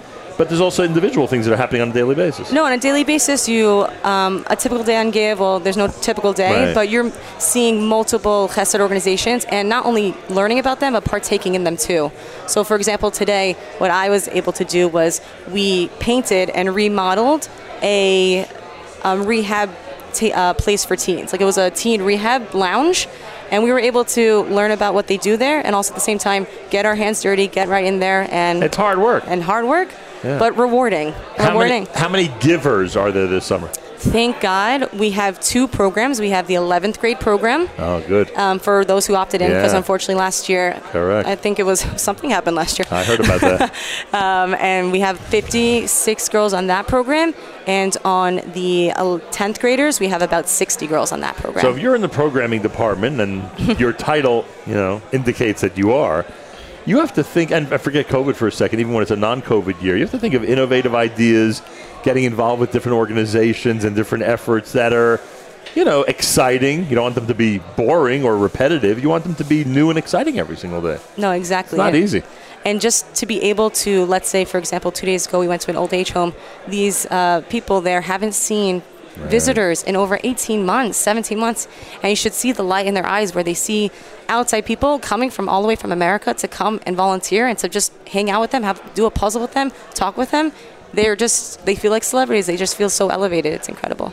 Uh, we talk about leadership in the Jewish world, and in some cases, it's obvious the connection between certain types of summer programs and the leadership, uh, you know, category, so to speak. Uh, I don't know how many people think that the work that people do on Give enhances the uh, the leadership qualities of these young women, but you know now because you've seen them get to other stages in life that that Give experience really has created a big leadership element for them. Yeah, thank God. I think it not only sparks that want to want to do more, but it creates a foundation for it to be actually be built upon to be stable for the future. And I'll just give like a little bit of a fact. Uh, 50% of the NCSY summer programs have Give alumni on them. Uh-huh. So like, and to speak not to bring a personal experience, but your daughter, who is a Give alumni, who I was able to have as a camper, came back as one of the advisors for another NCSY summer program. Again, reactive, but now proactive. Right. I also wonder how many quiet, understated young women come to this program, and all of a sudden they discover, as do you, that they just want to get more involved and be a little bit more out there in, these programs and getting involved and getting their hands dirty, as you described.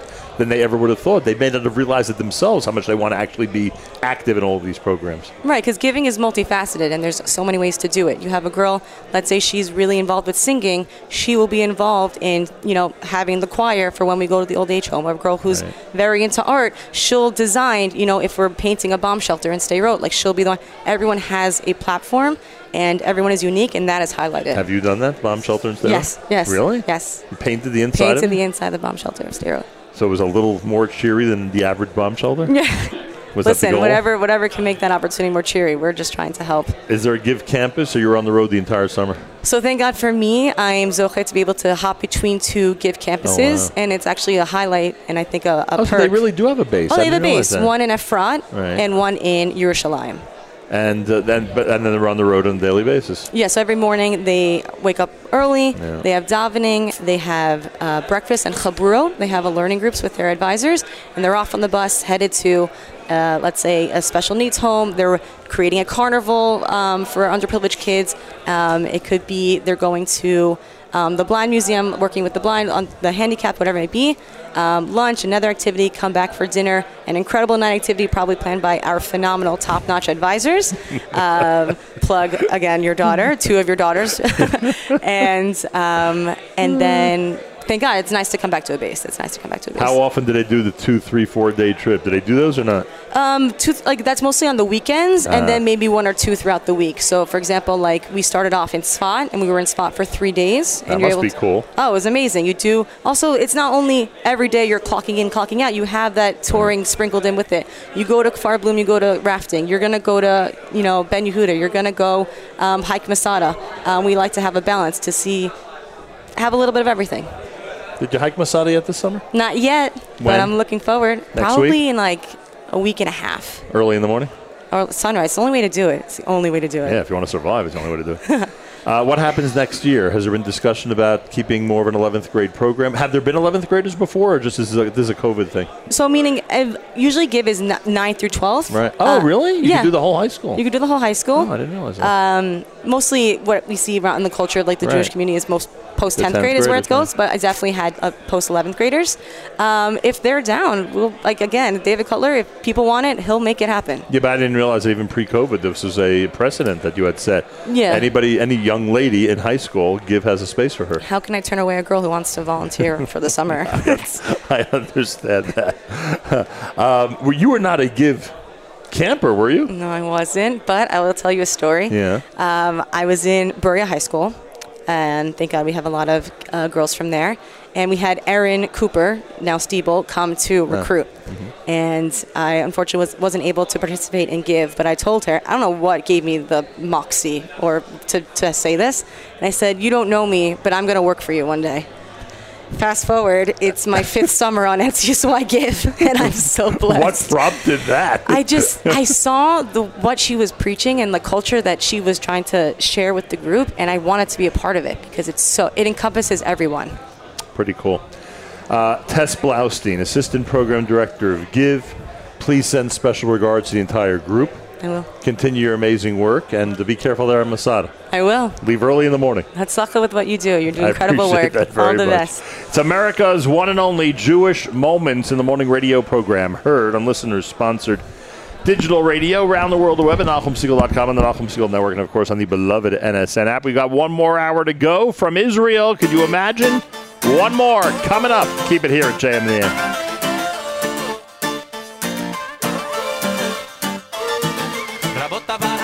הזה בדרך, ואני הולך עם ראש למעלה, כל אחד הוא בן או בת של מלך. ככה היה, וככה זה גם עלה, יהודי עם נשמה בוערת. בכל מקום ובכל ארץ, לא רוצה שיהיה אחרת. יהודי אני, זה משהו נצחי. בני אברהם, יצחק ויעקב, בני רבקה, רחל ולאה. בני אברהם, יצחק ויעקב, בני שרה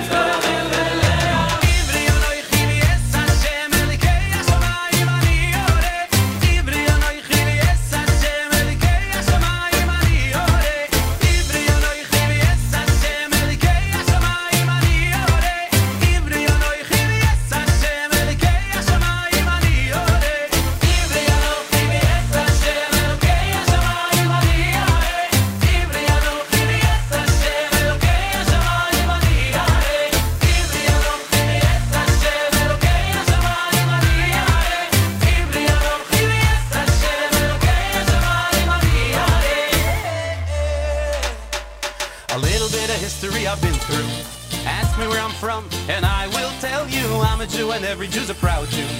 Not just me, my sisters and my brothers. Never be ashamed to be a proud Jew. It's not what you've done, it's how He made you. So sing the song and spread the pride around you. Yehudi eternally. Hey Abraham,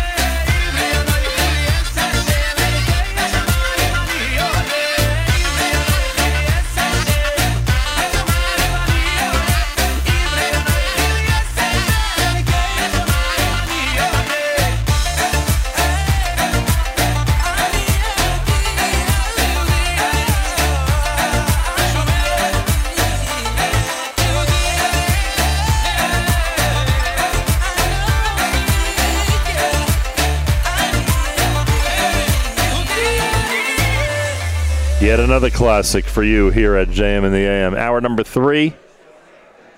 We're sitting right across from a uh, large group of young men who are in the beis medrash in the uh, southern part of NCSY Kollel 5781. And three special guests have just joined our mobile studio. Avi Greenberg is here. He's Madrich of Mechina and NCSY Kollel. We've done this before. Remind the audience what Mechina is all about. Oh, I should turn on your microphone. I've only done that 10 times tonight. Go ahead, sir. Uh, the Mechina program is is um, a branch of NCSY where the public school kids come and they're able to um, really take part in NCSY and learn in the same base measures, play in the same leagues, go on the same trips, and really grow a lot in their Judaism and learn a lot about it. You know, I don't know how uh, long the Mechina program's been in existence. Do you have any idea? Like around how long it's been around? Um, the reason I say so is because I would bet there were a lot of skeptics at the beginning who wondered whether this really could work, that NCSY Kollel could open up, you know, to those who have may, maybe more of a limited background or whatever, you know, however you want to put it. And, and yet it's worked, huh? Yeah, I think Explain been- that, Avi Greenberg. It's actually been fantastic. I was actually on NCSY Kollel for the first year of the Mechina program. I was I roomed with four guys in the first year. That's not you in the picture, is it? It actually is me in the picture. That's you right there. Yeah, that's my first summer in NCSY Kollel. That's pretty cool. Get that on video. He's right below his picture. So that there you were in Mechina, and now you're helping to lead Mechina. No. Yes, no? No, th- in the second summer, I roomed with guys Ah, you who room were with Mechina. Right. Got it. Unbelievable. like four guys from from uh, Las Vegas. Very nice. Of which one of their brothers is actually on Mechina this summer. Boy, oh boy. Doesn't stop, huh? Just keeps on going. All right, so we have two special guests with us. Uh, one is Nathan Ginsburg of Potomac, Maryland. Nathan, a pleasure to welcome you to JM in the AM. How did you get to uh, the Mechina program at NCSY? Who introduced you to this concept? Um, my NCSY rabbi um, from Greater Washington NCSY. Who is that? What's this rabbi's name? Uh, rabbi Josh Kent. Interesting. Um, We know him, David Cutler. We know Rabbi Kent. Yeah, go ahead. Um, so he told you what about this?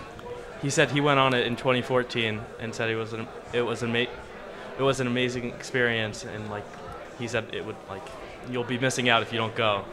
So he was trying to get all my friends, and I was the only one. Now everyone else is missing out. well, you were the smart one. What can I tell you? Yeah. And was it a tough adjustment, or the first few days were fine? It was a lot of learning at first, but then you got used to it within the first week. That's a typical story, right, Avi? Yeah. Takes a couple of days, and everybody's into the whole routine. For sure. Everyone's happy. Everyone seems to be participating together. Uh, so that's down in, in Potomac, Maryland, but they have a strong NCSY chapter, I would assume, Yeah. or region, right? Yeah. A lot of people down there who are taking advantage of NCSY's services. And Stephen Mendelson is here all the way from Dallas, Tech. There are flights from Dallas to Tel Aviv. Is that how it works?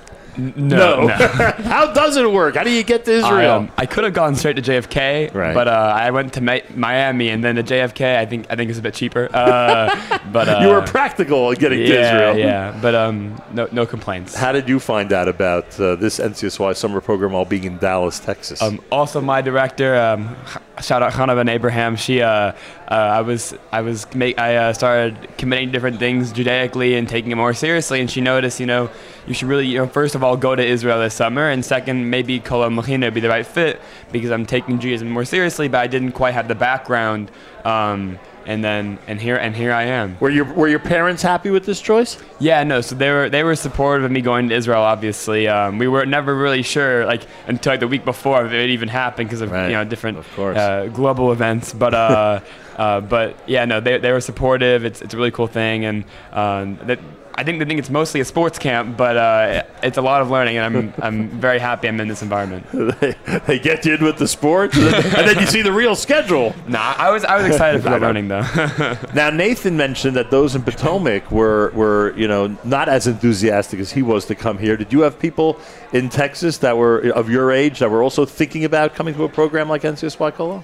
Um, no, I don't think anyone was interested in Kollel. There's a couple other kids from Dallas. I think three other guys who are on other NCSY summer programs. You saw them at the Yom NCSY? I did, yeah, yeah. Um, partying it up. Uh, but it, wa- it was a lot of fun to see them. They were on, I think, the right programs for them, though. Um, Right.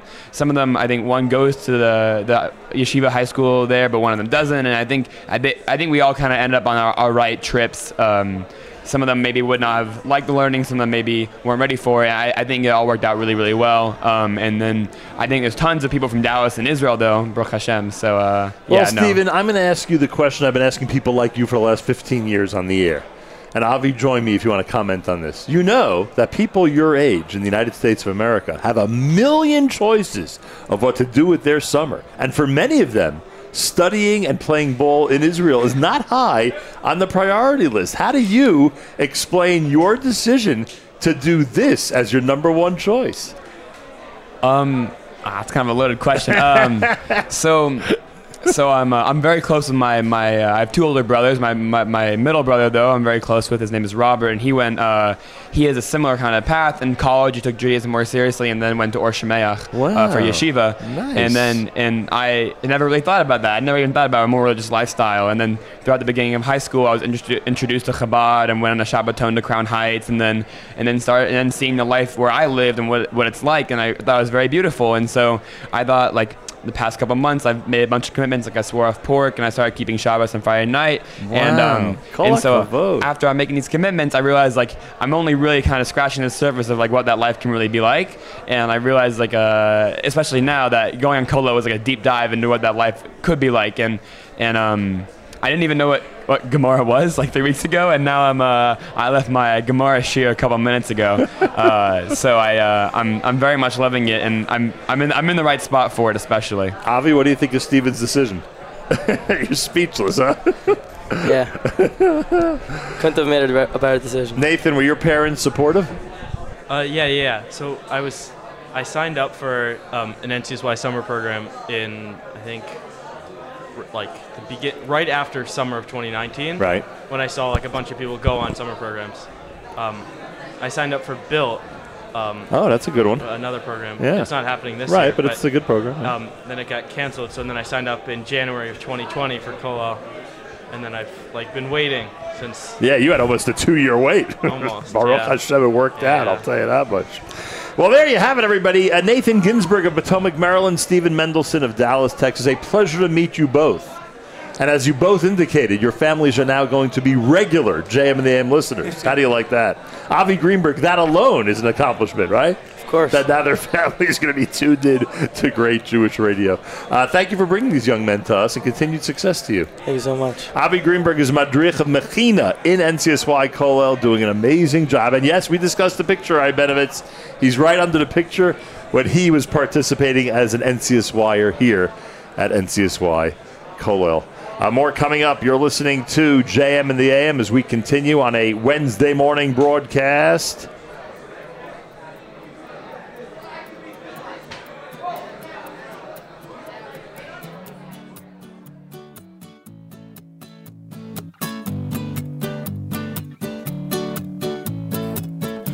Up, I'm living life, going places, so much strife. Starting to think about what's gonna be. Who knows, who cares, who dares to share a bit of what you feel inside? Open up a little trust, cause we're all family. Hold oh!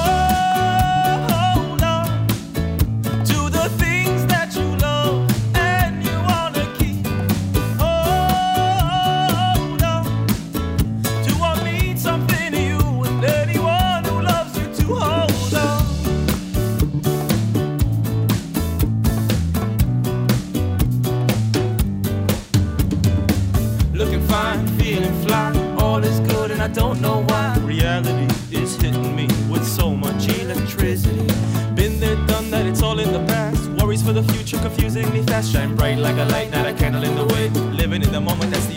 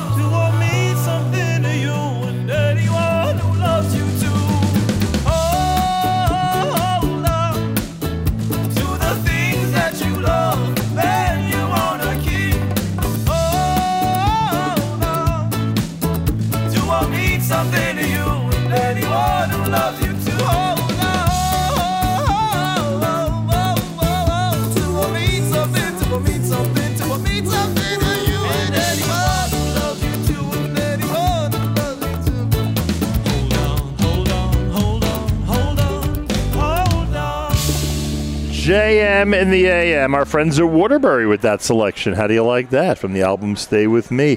Uh, a special uh, guest here. I just want uh, Izzy Gober, who's, uh, and I, I apologize to him because I'm sure that uh, he don't want to be pulled out of his regular program, but I do know that he has relatives who certainly want to get a shout out on the air. So, Izzy, here's your chance. Who do you want to say hello to on JM in the AM? Uh, my grandfather, Steve Adelsberg. Um, yeah, this brags about being your good friend. He's a good friend. He's an amazing man. Um, so, how is NCSY Kollel? Tell me what's happening here this summer. Um, It's really fun. Uh, we've been up north. We went to a very young spot. Nice. And then tonight and tomorrow morning we're going to uh, going down south to Eilat. Oh, I forgot tomorrow's a big tiyul day, right? Yeah. Very nice. Well, enjoy. And I thank you, and I'm sorry for uh, pulling you out of your uh, regular schedule here, but you know, all right. there's some important shout-outs, Izzy, that must be uh, that must be uh, conducted on the air. So thank you for joining me tonight. It's Izzy Gober, yet another quality NCSY Kollel member here at uh, JM&M. From what I'm told, a big Brooklyn Nets fan as well. That's accurate, right? Yep. Big Brooklyn Nets fan. Uh, and more coming up here, of course, at JM in the AM.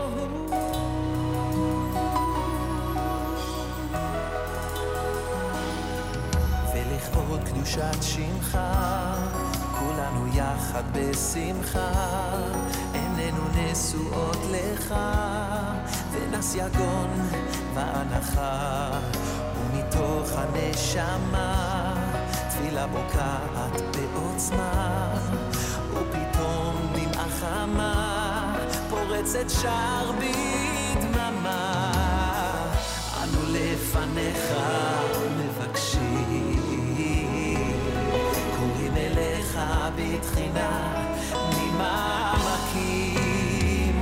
אני מאמין, שרים כולם, בניך באחדות עולם, בך נפתח עד שתשלח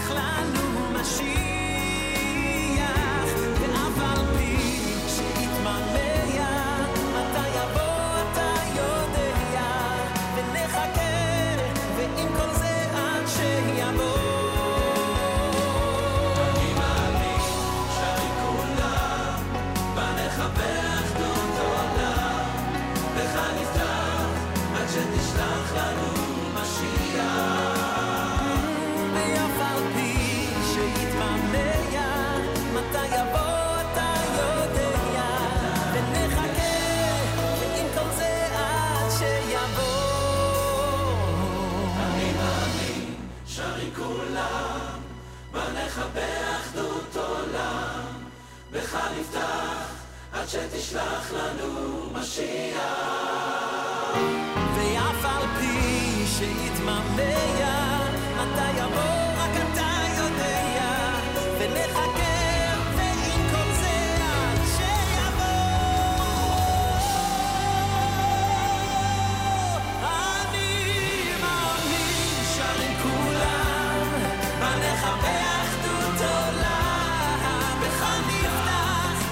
תשלח לנו משיח, ואף על פי שגם המלך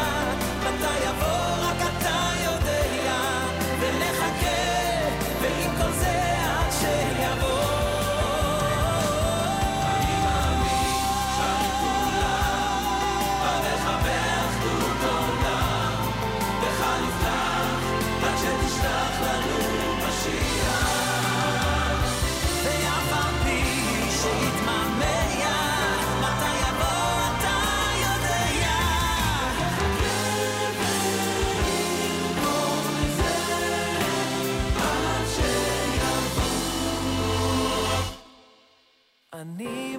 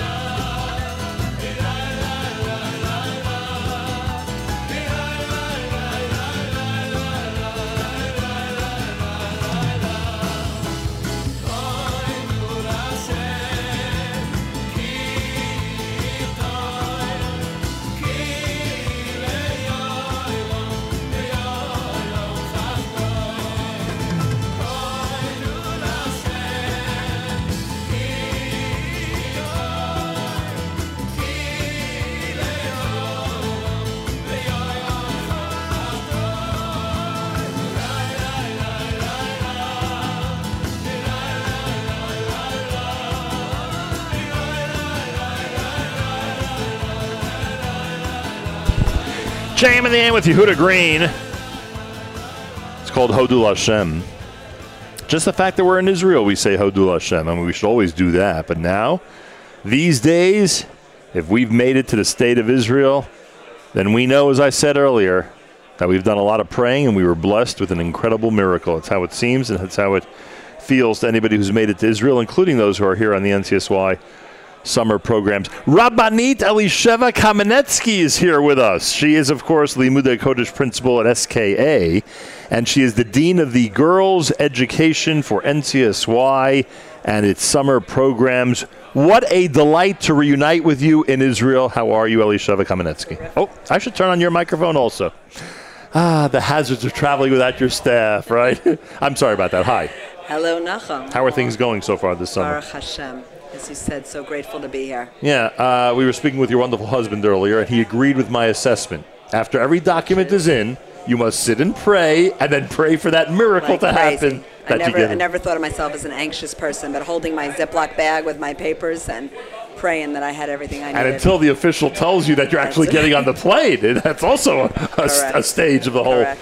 Anyway, thank God we're in Israel, and thank God you have the ability to uh, uh, participate in many NCSY summer programs because you're responsible for the women's education in so many of these programs. I mean, uh, this may be overstating the obvious, but if in fact the focus and the goals of all the programs are different, then it means what you're providing educationally is going to be very different for each program as well. Correct, absolutely. So give me an example. I mean, I don't want to compare by name, but you know, in a vague fashion, tell me how different the educational programs would be. So, for instance, on the Michlelet, where there is a strong emphasis, the girls learn twice a day with madrichot and different chaburas.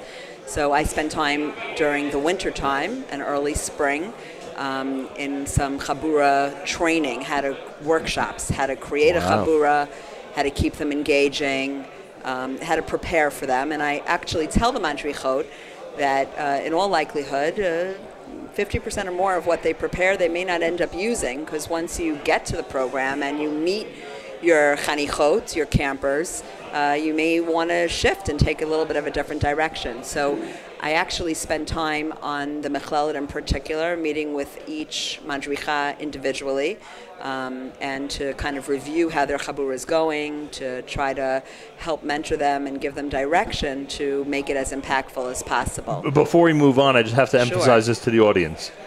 We spend so much time, for good reason, because we're often based in Kollel for one of our programs, talking about how intense the Torah study is here in the specific Batei Midrashot of Kollel. Women on Michlelet, as you just indicated, are spending two giant portions of their day doing similar work. And it's in the hundreds. It's not just 10 girls, it's in the It's really hundreds. unbelievable. And I think it's important for people to understand and realize that, that there's so many young women in our community who want that at this point. Absolutely. And on the Michlelet, almost every night there's a night shiur or lecture, and many, many other opportunities to learn with your madrichot, you know, on your own time and in such beautiful ways. Girls really get inspired by learning And that, that program, program. not that you're responsible as the head of it, we had a chance to speak to Mrs. definitely Uden yesterday, but that program is off the charts. Off the charts. So- Off the charts. Yeah, thank God. Um, on some of the other programs, the education also every every program has you know daily learning, but on, on some of the other programs, I'm involved in trying to create other more informal educational experiences.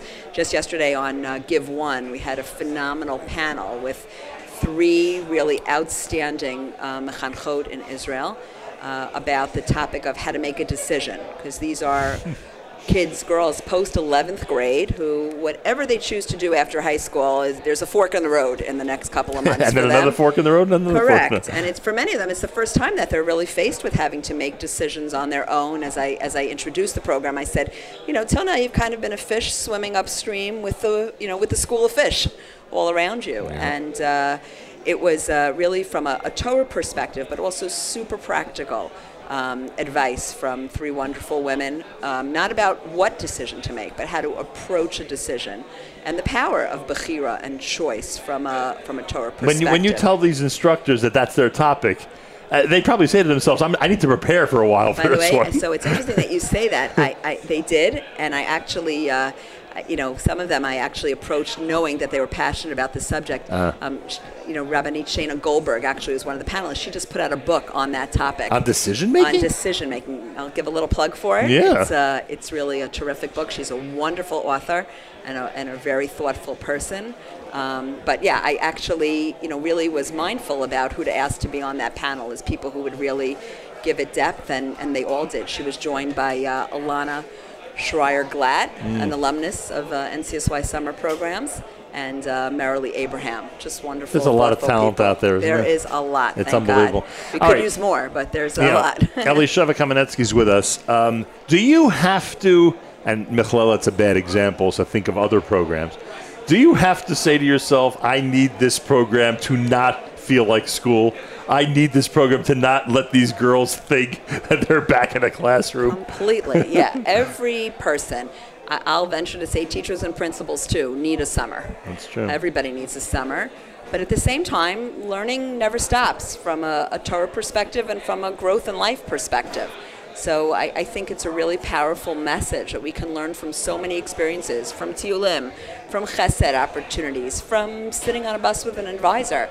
Learning and growing is available to us in so many shapes and form, and frankly, summer shouldn't look anything like school. Yeah. And frankly, one could argue that, that school shouldn't look exactly like summer either.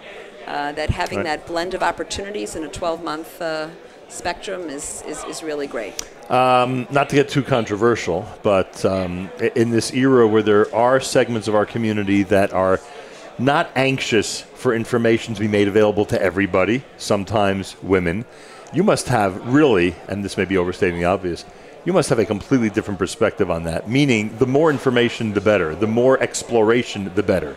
The more uh, information and education we give young women in our community, the more it is to the benefit of them and everybody around them. Yeah, I'm certainly a huge advocate of giving space for for people, teenagers, and, and women in particular, to question, to ask, and to explore. Because honestly, they're going to get information on their own. Mhm. And as I often have said about my own children, and I certainly say it about my students, I, I'd rather raise the topic and have them ask their questions and, and hear perspectives from me directly um, that are either my own opinion or certainly a Torah uh, perspective, rather than make assumptions or get that information which is at their fingertips from uh, whatever sources they may be exposed to. And it's funny, a minute ago I said to you about how much talent there is out there on that end. There's a lot of talent on the receiving end also. Young women who are thirsting for all of this and taking advantage of it. thirsting and thirsting. I, I think what we find on NCSY summer programs, I actually just came from speaking with some madrichot because that's something else that I do is, you know, the, the young men and women who dedicate their summers to this, that they are working 24-7. There are no days off like there is in summer camp That's in. America. Right. There's hardly an hour off in a, in, in a week. They're really, really on. And one of the things that we look to provide is some space for them to ask questions, to to kind of process some of what they're experiencing with somebody you know who's older and more experienced. And you know, one of the things which came up just just in, in, in the last hour, but I see come up over and over again is, you know, at the end of the day, kids want substance. they want fun, they want connection, and they're searching for meaning. And you know, for every individual and every kid that looks a little different, but that is a constant, and uh, that's something that we find on NCSY summer programs, each and every program. I would add two things, by the way. We'll see if you agree. They want truth. Absolutely, it's so they don't want any that. of the shtick. They that, want that truth. also just came up, you know, in, with the group that I was just meeting. I just to be authentic, Give be it to who me you straight, are. right. You know, don't pretend you're something you're not. You know, I will quote my uh, my husband. It sounds like a really strange quote, but he's said it very often. Often comments, kids are like dogs. They can sniff and smell authenticity, and that's That's absolutely 100% true. true. It's absolutely true. The other thing I would say is, and, and understandably, you may not fully agree with this, and I don't know if I fully agree with this, but one of the things that I'm impressed with is they are often seeking values. Even those who may be, you know, coming from varied backgrounds and are not quite sure about the direction they want to go in, but it seems that when you present them with real values, they get attracted to them. I, I think that is true. I think they are pulled by a world that is, Yeah, you know, many different directions. Exactly. And there are social things that have become social norms. But when you peel away those layers, yeah, they, they are attracted to truth, meaning, and values. So, is it a myth that it's much more complicated to be a young person these days, or is it the truth? We don't know. We're not part say, of I'm that not generation. so young. I, I can say that it certainly, uh, certainly feels that way. Because I, think, you know, we sit here and, and we've spoken to some of the young men who've chosen to come on this program, for instance, and other programs. And I say to myself, you know, as teenagers, they're making really drastic decisions about where that, what direction they want to go in. And that's pretty impressive. So, yes, teens are being pulled in a lot of different directions and certainly are making their own decisions, not always positive ones, but some of them are using the opportunity to really drift in the right way. Absolutely. And, and these programs are so supportive with phenomenal mentors Yeah. and just great staff. And uh, frankly, as you, as you said, you know, the schluss of being here in Eretz Yisrael, it's, uh, it's powerful. No powerful question about it. combination. The Madrichot tonight, all they needed to hear from you is that it's all normal, right? They needed to hear from you that, funny. you know what, guys? Been there, done that. Don't worry because this is the way it's supposed to yeah, be, right? The truth is, they they're, they're doing great. They, they didn't need that much, but they. Uh, But it's good to get that reassurance, awesome. right? Yeah, yeah, hundred percent, hundred percent. And I'm sure you experience the same thing in school, right? You always want people to understand that, that all of this is normal, so yeah, to speak. yeah, and sometimes I, I like to call it a new normal. Right. What wasn't normal five years ago is now now normal now. Uh, any evaluation yet on what effect uh, this pandemic has had on our high school students, or you're not ready to make an evaluation? Certainly not ready to make an evaluation, and I I uh, deeply believe that we have no idea yet. But we will know down the road. Yeah, that the ripple effects are await us, and I guess Hakadosh Baruch Hu will help us navigate them as He, uh, you know, helped us through the last Thi- 18 this months. helps a lot. The fact that they are in Israel for a few weeks Yeah. Really helps a lot. yeah. Even the kids who were cooped up, and whatever that means, it could be mentally cooped up, it could be physically cooped up. They are now Yeah. at least on Yeah, the loose for a few these, weeks. These programs are running Yeah. are running really normally. Thank God. Should just continue. Continued success, and thanks so much for joining Nachum. us. Awesome to be here. Thank Elisheva you. Kamenetsky, SKA Limudei Kodesh, Principal Dean of Girls Education for NCSY. That means all of the NCSY summer programs that are designated for the young women in our community. And ladies and gentlemen, would it be a complete visit to NCSY Kollel and all of its wonderful programs without a conversation with David Cutler, who, of course, leads the entire NCSY summer operation and who joins me, who joins me right off the bat in recognizing Shoshi Elman as an effective and trustworthy producer of JM in the AM. David, would you agree with me that we've discovered somebody here over the last two days? Yeah, I'm a little bit worried that you're going to steal her from us. So I'm just uh, maybe we should concentrate on her other talents.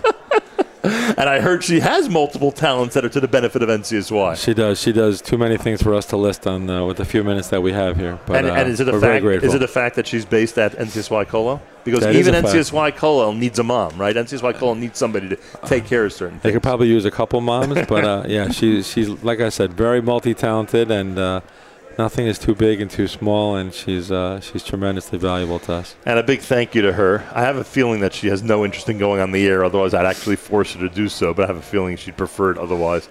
Uh, David, mazel tov to you. Congratulations. So many people, including myself, have concentrated over the last few weeks about some of the challenges that NCSY Summers had, and we've outlined them multiple times in these two shows. But for a moment, I'm going to say Mazel Tov. Thank God we're in Israel. Thank God over 2,000 students, NCSYers are in Israel, and that you're enjoying a banner summer. May be difficult in some ways, but a banner summer. Baruch Hashem, thank you. Uh, I, I think Mazel Tov is, uh, is appropriate, and uh, we are very grateful to Hashem and grateful to everyone. The people that you had on, you know, Aryeh Frankel and Yair and his team, they took the responsibility of getting our permits and getting us in. And uh, people have been working. And we had after Yom NCSY, we sat down with their team last night and had a couple burgers. And uh, people just literally have been, you know, we use the term round the clock, but I can't even tell you how hard everyone has been working, literally around the clock, day and night. Around the year. Around the year, getting us in, and then just everything that's going on here now. It's really, it's such a labor of love, and it's very fulfilling. Baruch Hashem, it's a tremendous bracha to love what you do, and to see the results or for them to pay off this way. I mean, last night, Yom NCSY was the payoff for everything we've been working on, you know, so in such a concentrated amount of time over the last few weeks. From the time we knew we were going we basically had to cram five months of work into about three to four weeks. And it was, when I tell you we were working around the clock, It's uh, it's not an exaggeration. And we, we couldn't have had, you know, enough help to get everything done the way we did. And, it's uh, funny because um, the way things usually work, logistics is not at the top of your list. You have people that are really dealing with every detail, but now logistics got to the top of everyone's list to worry about. Everything is logistics. You know, they say location, location, Right. location. So it's logistics, logistics, logistics. And uh, this is the summer. We're calling it the summer of last minuteness and, and adjustments.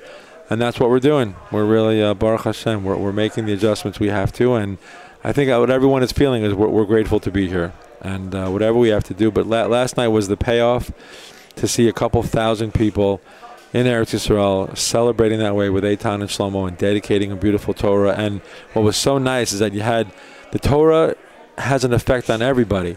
But last night it was so special to see the yeshiva kids and the public school kids and, and, and the parents and the alumni and the NCSY employees and just everybody together celebrating that Torah. You know, the, the attitude of gratitude that they celebrated last night uh, really really said it all. And uh, like I said, that was the payoff for all the number of uh, the weeks and the months that have, have preceded the summer, God willing. You say this to us every single year. You look at Yom NCSY, you have kids from Frum families and kids who are now thinking about adding Frumkeit to their upbringing, and they're all together dancing, celebrating, and having this incredible experience. If you'll notice that what I was looking at last night, besides just the, the happiness and the ruach, was the kids in the yellow T-shirts were the TJJ kids, and I was seeing how many of them were dancing with the Torah, and there were plenty, and and just that's what we've always wanted: the TJJ kids with the Kollel kids and the Machlala kids, and just the. We're, we're all at the. Uh, we started the night every Yom NCSY. It's not a coincidence. It's not because there are a lack of Jewish songs. we we start Yom NCSY with Am Yisrael Chai. Right. We start there. It's not a coincidence. Um, and because that's what we are, we are one. Especially again, the Yom NCSY is a program that we, you know we fought to get it on, on the map, so to speak, because it's it's a very it is a very expensive night, but it's the essence of who we are. It's the essence of kids who are literally experiencing their first Shabbos ever. Kids who have no idea, you know, certainly never been to Israel and certainly don't own a pair of tefillin. And certainly have never lit Shabbos candles, and kids who are in Kollel and sit there who've been from their whole lives, and just to celebrate that diversity and bringing everyone together like that is, is an incredible thing. I, I think Yom NCSY is, is by far the highlight of our summer because it literally defines who we are. And you, and you watch the videos that night and you see the kids who are learning, you see the kids who are traveling Israel, and, and, and I think our, di- our diversity defines us. You know where you'll be on July 13th, 2022? Exactly where? No, I know I'll be at Yom NCSY 2022. Hopefully it'll be in Israel. Um, Yeah, it'll, I hope it'll be in Israel. Uh, we have one or two locations in mind, uh, one of which might be the one we had last night, but we'll see how everything shakes out numbers wise. I thought it was funny. I think this is at least my third location for Yom NCSY, maybe more at this point. And every one of them has that magical hill, that beautiful amphitheater, and a beautiful setup that really gets everybody dancing together. They really do. It's it's, it's very special. Again, Israel at night at eight. You know, we start. We always start eight thirty is our magical time. That's when it gets dark enough to have it and, and beautiful. And eight eight thirty is our magical start time. And uh, it's you know we used. I always myself. I'm sort of more of an indoors man with air conditioning more more than outdoors. So when we started this venue as an outdoor venue, I was like, yeah. There was one year we did it indoors. And it, it just was not the same. Out, outdoors, you know, in the Eretz, in the land of Eretz Yisrael is uh, is very special. And also, you can have fireworks then. So I, I happen to like the fireworks. So I'm not going to lie to you, that's pretty cool. A lot of great elements to it. David Cutler is here. Well, I have big news for you. At some point in the last 24 hours, registration for 2022 opened up. Summer.ncsy.org. Could you imagine? By the way, any idea if people have already done it? Uh, we have a lot. We have a whole bunch of kids. We had we had a couple dozen today who pre-registered already for next summer. Yeah, hundred percent. We did it exclusively today for those. We gave first an opportunity to those who were signed up for this summer as an exclusive opportunity. Uh, but we literally had a couple dozen registrations today, and uh, by the end of the month, we're going to open it up to everybody in a couple days. Um, by the end of the month, you'll have you know five six hundred kids who are re- pre-registered for next summer. What do you think of the south side of the Kollel? I think it's great. I actually, I went to Eretz Yisrael. I went to Yeshiva here in Or Yerushalayim. All right. So I haven't. Been Was been that down- up or, or here? That was up. That was up. But this is where we ate on Shabbos. Our, Interesting. our food was driven in every day, but we walked down here on Shabbos. So I haven't been here down here since 1990. So when I was driving here before with my wife, I was like, "Wow, this is a, a real like 1990. Yeah. That's a long, Long time, time, ago." yeah. So it's wonderful. No, it's a beautiful setup down here, and uh, you know the 11th graders are down here on the Mechina program, and it's uh, it's a beautiful thing. I, I look. I think I hope I hope we need two campuses again next year. I hope they'll have us back. You know, I, I uh, I'm pretty sure they will, but we we haven't gotten to that discussion yet. But it's it's a it's a beautiful thing. The 11th grade, what tremendous beneficiaries of what NCSY declared they would do. Because I'm telling you, as I said to you last night, so many people that were leaving 10th grade last year felt that they just missed out and they'll never be able to make up this NCSY summer program uh, summer. And look what happened. You opened it up to them. And I mean, I, I, I could use the expression you're sold out, basically. Yeah, by the way, you should know in April we had these two campuses basically on hold the entire year. We didn't know if we were going to need them up until that vaccine announcement came out with the 12 to 15 year olds. We had over, we had 365 boys signed up between the two two two grades, and then the, the vaccine hadn't come out yet, and we were we were not that we didn't know how many kids would be able to get into Israel without getting vaccinated. And therefore, even even in April, like we started making the cheshbon of okay, how many kids are we going to be able to get into the one campus because we don't know how many kids are going to. And then Baruch Hashem, just like that, vaccine comes out. With two campuses, almost nobody out of 362 boys that were signed up, I think over 350, you know, ended up making it in. Thank God, and it's um, it's tremendous. The, the two campus thing here between here and Michlelet, and the four buses on Jolt Israel, and the, the two bus, the hundred kids on Gib, and uh, you know the, the dozen buses of TJJ. It's uh, Is it a dozen? Is it 12 buses already? it's more than it's it's actually 15 buses, including the other the public school kids that are that are considered TJJ, and then we actually have three buses of TJJ kids on the West Coast this summer. I know I'm not sure if we're allowed to. We're here in Is- in Israel, but we have we have three TJJ You mean the buses. West Coast of the United States. The West Coast of the United States. We have three buses of which, are, which is tremendous. We didn't know if we'd get one bus of kids on the on the West Coast. Now, but we got three buses of kids on the on the West Coast, mostly younger kids in the United States, and uh, and they're having a, a wonderful time. They're actually doing great. Another lesson I learned tonight, David Cutler, because we've done this before, and yet I learn a lesson every time. The recruiting that your NCSY leaders are doing during the year for NCSY summer is pretty impressive. Oh, it's very impressive. That, that's why I really wanted you to talk to Elliot tonight, who really re- heads up all of our recruitment. Uh, and it's an impressive thing when you think about it in COVID. You know, we we went from a he usually he loves Delta Airlines. I probably shouldn't say that on there. He loves uh, he, we love El Al, we love El Al, but he in the United States he loves to travel Delta, and he travels all over the country going to Shabbatonim and clubs and and he wasn't able to travel this year, and yet our numbers were higher than ever. We did a we used Zoom, uh, you know, masterfully, Baruch Hashem, and we had wonderful meetings. And uh, our recruitment team did a, just an incredible job, and learning to learning to you know recruit virtually with our regions, with our, our different different schools and schools around the country. And uh, yeah, as you can see, it was it's a new model. So we're going to get back to traveling, God willing, and we'll still travel. So that is still in our budget. That will not take the travel line off of our budget.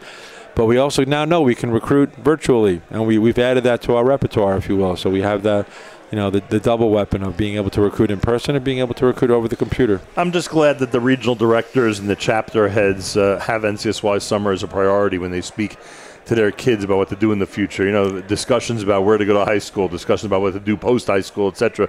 Those are discussions, but summer is important as well, and they keep that in mind. Summer has become, Baruch Hashem, for, for my job security and for, for us, has become, it's no longer a luxury. Summer used to be like completely a luxury. It's true. Obviously, you know, yeshiva tuition and, and putting a roof over your head and a car is uh, comes before, but the, the Rebbeim and the yeshivas and, and the schools and the communities are now prioritizing summer just like they are school because the kids grow. Some of them grow as more over the summer than they do during the year because it's just that special of an environment. And uh, so it's not only has it become a priority, but we have some of our regions who have full-time employees who just work on on, on recruitment of summer and follow-up from summer, and that that's the model that we're going to be working on. We want all of our regions to have at least one, if not several, full-time employees who just concentrate on summer recruitment and summer follow-up and continuing the relationships that are built in the summer, uh, because that's the most successful model. What we what we see for our, our growth. Uh, the, more boots on the ground that are working full time in summer programs and summer program follow up, the bigger our numbers are going to be. And the follow up helps in getting people in the right direction when it comes to college. This follow up helps in getting their siblings to be interested in summer programs and, we're seeing- their friends and, family neighbors. engagement as well. Right. We're also really and now we're doing family engagement in the communities as well. Shabbos, different programming on Shabbos and Sundays for families and getting families engaged in Yiddishkeit. It's, it's it's very tremendously special, and we're working. We work so well with our regions around the country. It's it's really an organizational effort where it's just, it's just a cycle. You know, you're, you're doing things during the year. It carries over into the summer, or sometimes the summer is the entry point, and then it carries back into the year. And we're just all working together. as bar and bar mitzvah programming that we're doing together, family engagement that we're doing together, and then there's the summer, and then there's the year-round programming, which which anything from a public school club to uh, chaburas that take place, especially Rav Sobolofsky's uh, programs that he does on Friday in, in the yeshivas in New Jersey. It's it's um, it's amazing. It, it's a wonderful effort, and, and you know, again, all the credit goes to our parent company, the Orthodox Union, who really makes it all all worth it. Uh, so everybody should, uh, you know, drink Coke, not Pepsi, because uh, they're the OU. Am I allowed to say that? And uh, but I have a lot of Hakaras Hatov. The OU, you know, again, they don't just pay for my cell phone and my laptop, but they, they really make all of us, you know, just proud to be Jewish and proud to be giving back to the community in, in the way that we do. And that's us, and it's Yachad, and it's the it's the, the political arm, and it's the the, the, the teach, and, and everything they do. yeah. It's really endless. What they do for the Jewish community, it, it's really wonderful, and uh, I cannot have enough for Karas Tov for what they, you know, sticking through COVID and, and really keeping us on board and keeping everything going and uh, and in giving us the chance to you know put off our deadlines this year and to bring you know 16 1700 kids here to Israel and another 800 in the states is uh, it's a tremendous opportunity which none of us take for granted. David Cutler, they made a good decision when they made you the head of NCSY Summer. I hope so. Continued success to you, and thank you again, as I said to you yesterday, for including us in what has become a banner year for NCSY Summer. Amen. Thank you. We should do it. Continue many years together, Bezrat. Hashem, with good health, Amen. and uh, and doing wonderful things and sharing Beso with Toros Tovos, and uh, really inspiring these kids. That's really what it's all about. Their connection to Judaism, and uh, and and someone had said before, you know, I think they were talking to you off uh, off the air. The relationships that are created on NCSY Summer and NCSY in particular, are- they're their life their life lasting. They're they're not they're not, it's not about one summer, you know, just finished.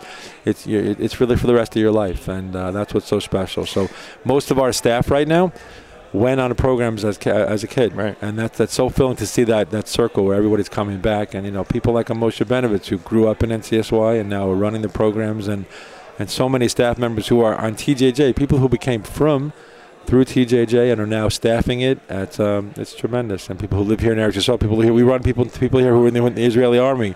Strictly because they went on TJJ, got inspired, and now they're living in Israel in the army. It's uh, phenomenal. Continued success, David. Anybody out there wants information? Summer.ncsy.org. Summer.ncsy.org. Summer 2022 is underway, and uh, please, uh, please be in touch with us because we're gonna we're gonna keep doing wonderful things. Thank you very much, David. Bezrat Hashem. Thank you, Nachum. Uh, JM in the AM, what uh, an amazing two broadcasts these have been. Yom NCSY, that's what dominated our Tuesday morning broadcast, and now our visit to NCSY Kollel dominating our Wednesday morning broadcast. Tomorrow and Friday, we're back in studio in our New York City studios with JM in the AM, and I hope you'll all be tuned in as we get back into our regular uh, schedule and uh, our regular format.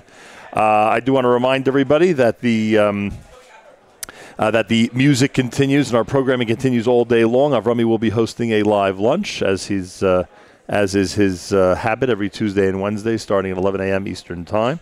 So I'll be coming up and to spread the word. Tell your friends, your relatives, everybody you know about installing the NSN app and becoming a regular listener of ours. It'll enhance your lives and it'll enhance the lives of your, of your friends, neighbors, and family.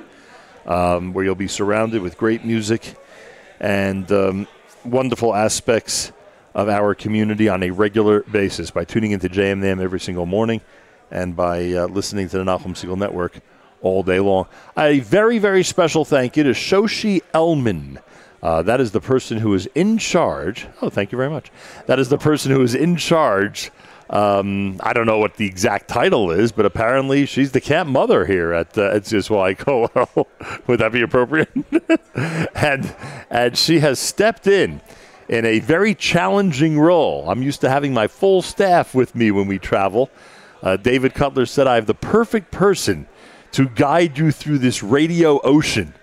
And sure enough, she has proven to be a great navigator. So thank you very much. And also a special thank you to Gavri Segal, who traveled all the way from Manhattan a couple of weeks ago just to prepare for his production role in this morning show. And that is greatly appreciated as well. Achenu b'Yisrael and Achnu Machem, our brothers and sisters in Israel, we are with you. It's your favorite America's one and only Jewish Moments in the Morning radio program, heard on listener sponsored digital radio. Round the world, the web at NachumSegal.com and the Nachum Segal Network, and of course on the beloved NSN app. And when we say Achenu B'Yisrael and Achim Lechem, I think we have proven it uh, by being here on the spot. Thank God. We've been given this unique opportunity to do this uh, this week and to bring you programming from Israel, which is always welcome. But in this case, I must say, during these COVID times, was even more welcome. Uh, tomorrow morning, we're back. We'll start at 6 a.m. We'll be in our New York City studios, please God. And again, a big thank you to David Cutler and everybody at NCSY Summer. Uh, our first two regular shows uh, post uh, the 10th of Av, our Tuesday and Wednesday broadcasts emanated from Israel and concentrated on the great work of NCSY, uh, both on Tuesday and Wednesday. And for that, we are very, very grateful. Have a fabulous Wednesday. Plenty more coming up here at the Nachum Segal Network. Till next time, Nachum Segal reminding you remember the past, live the present, and trust the future.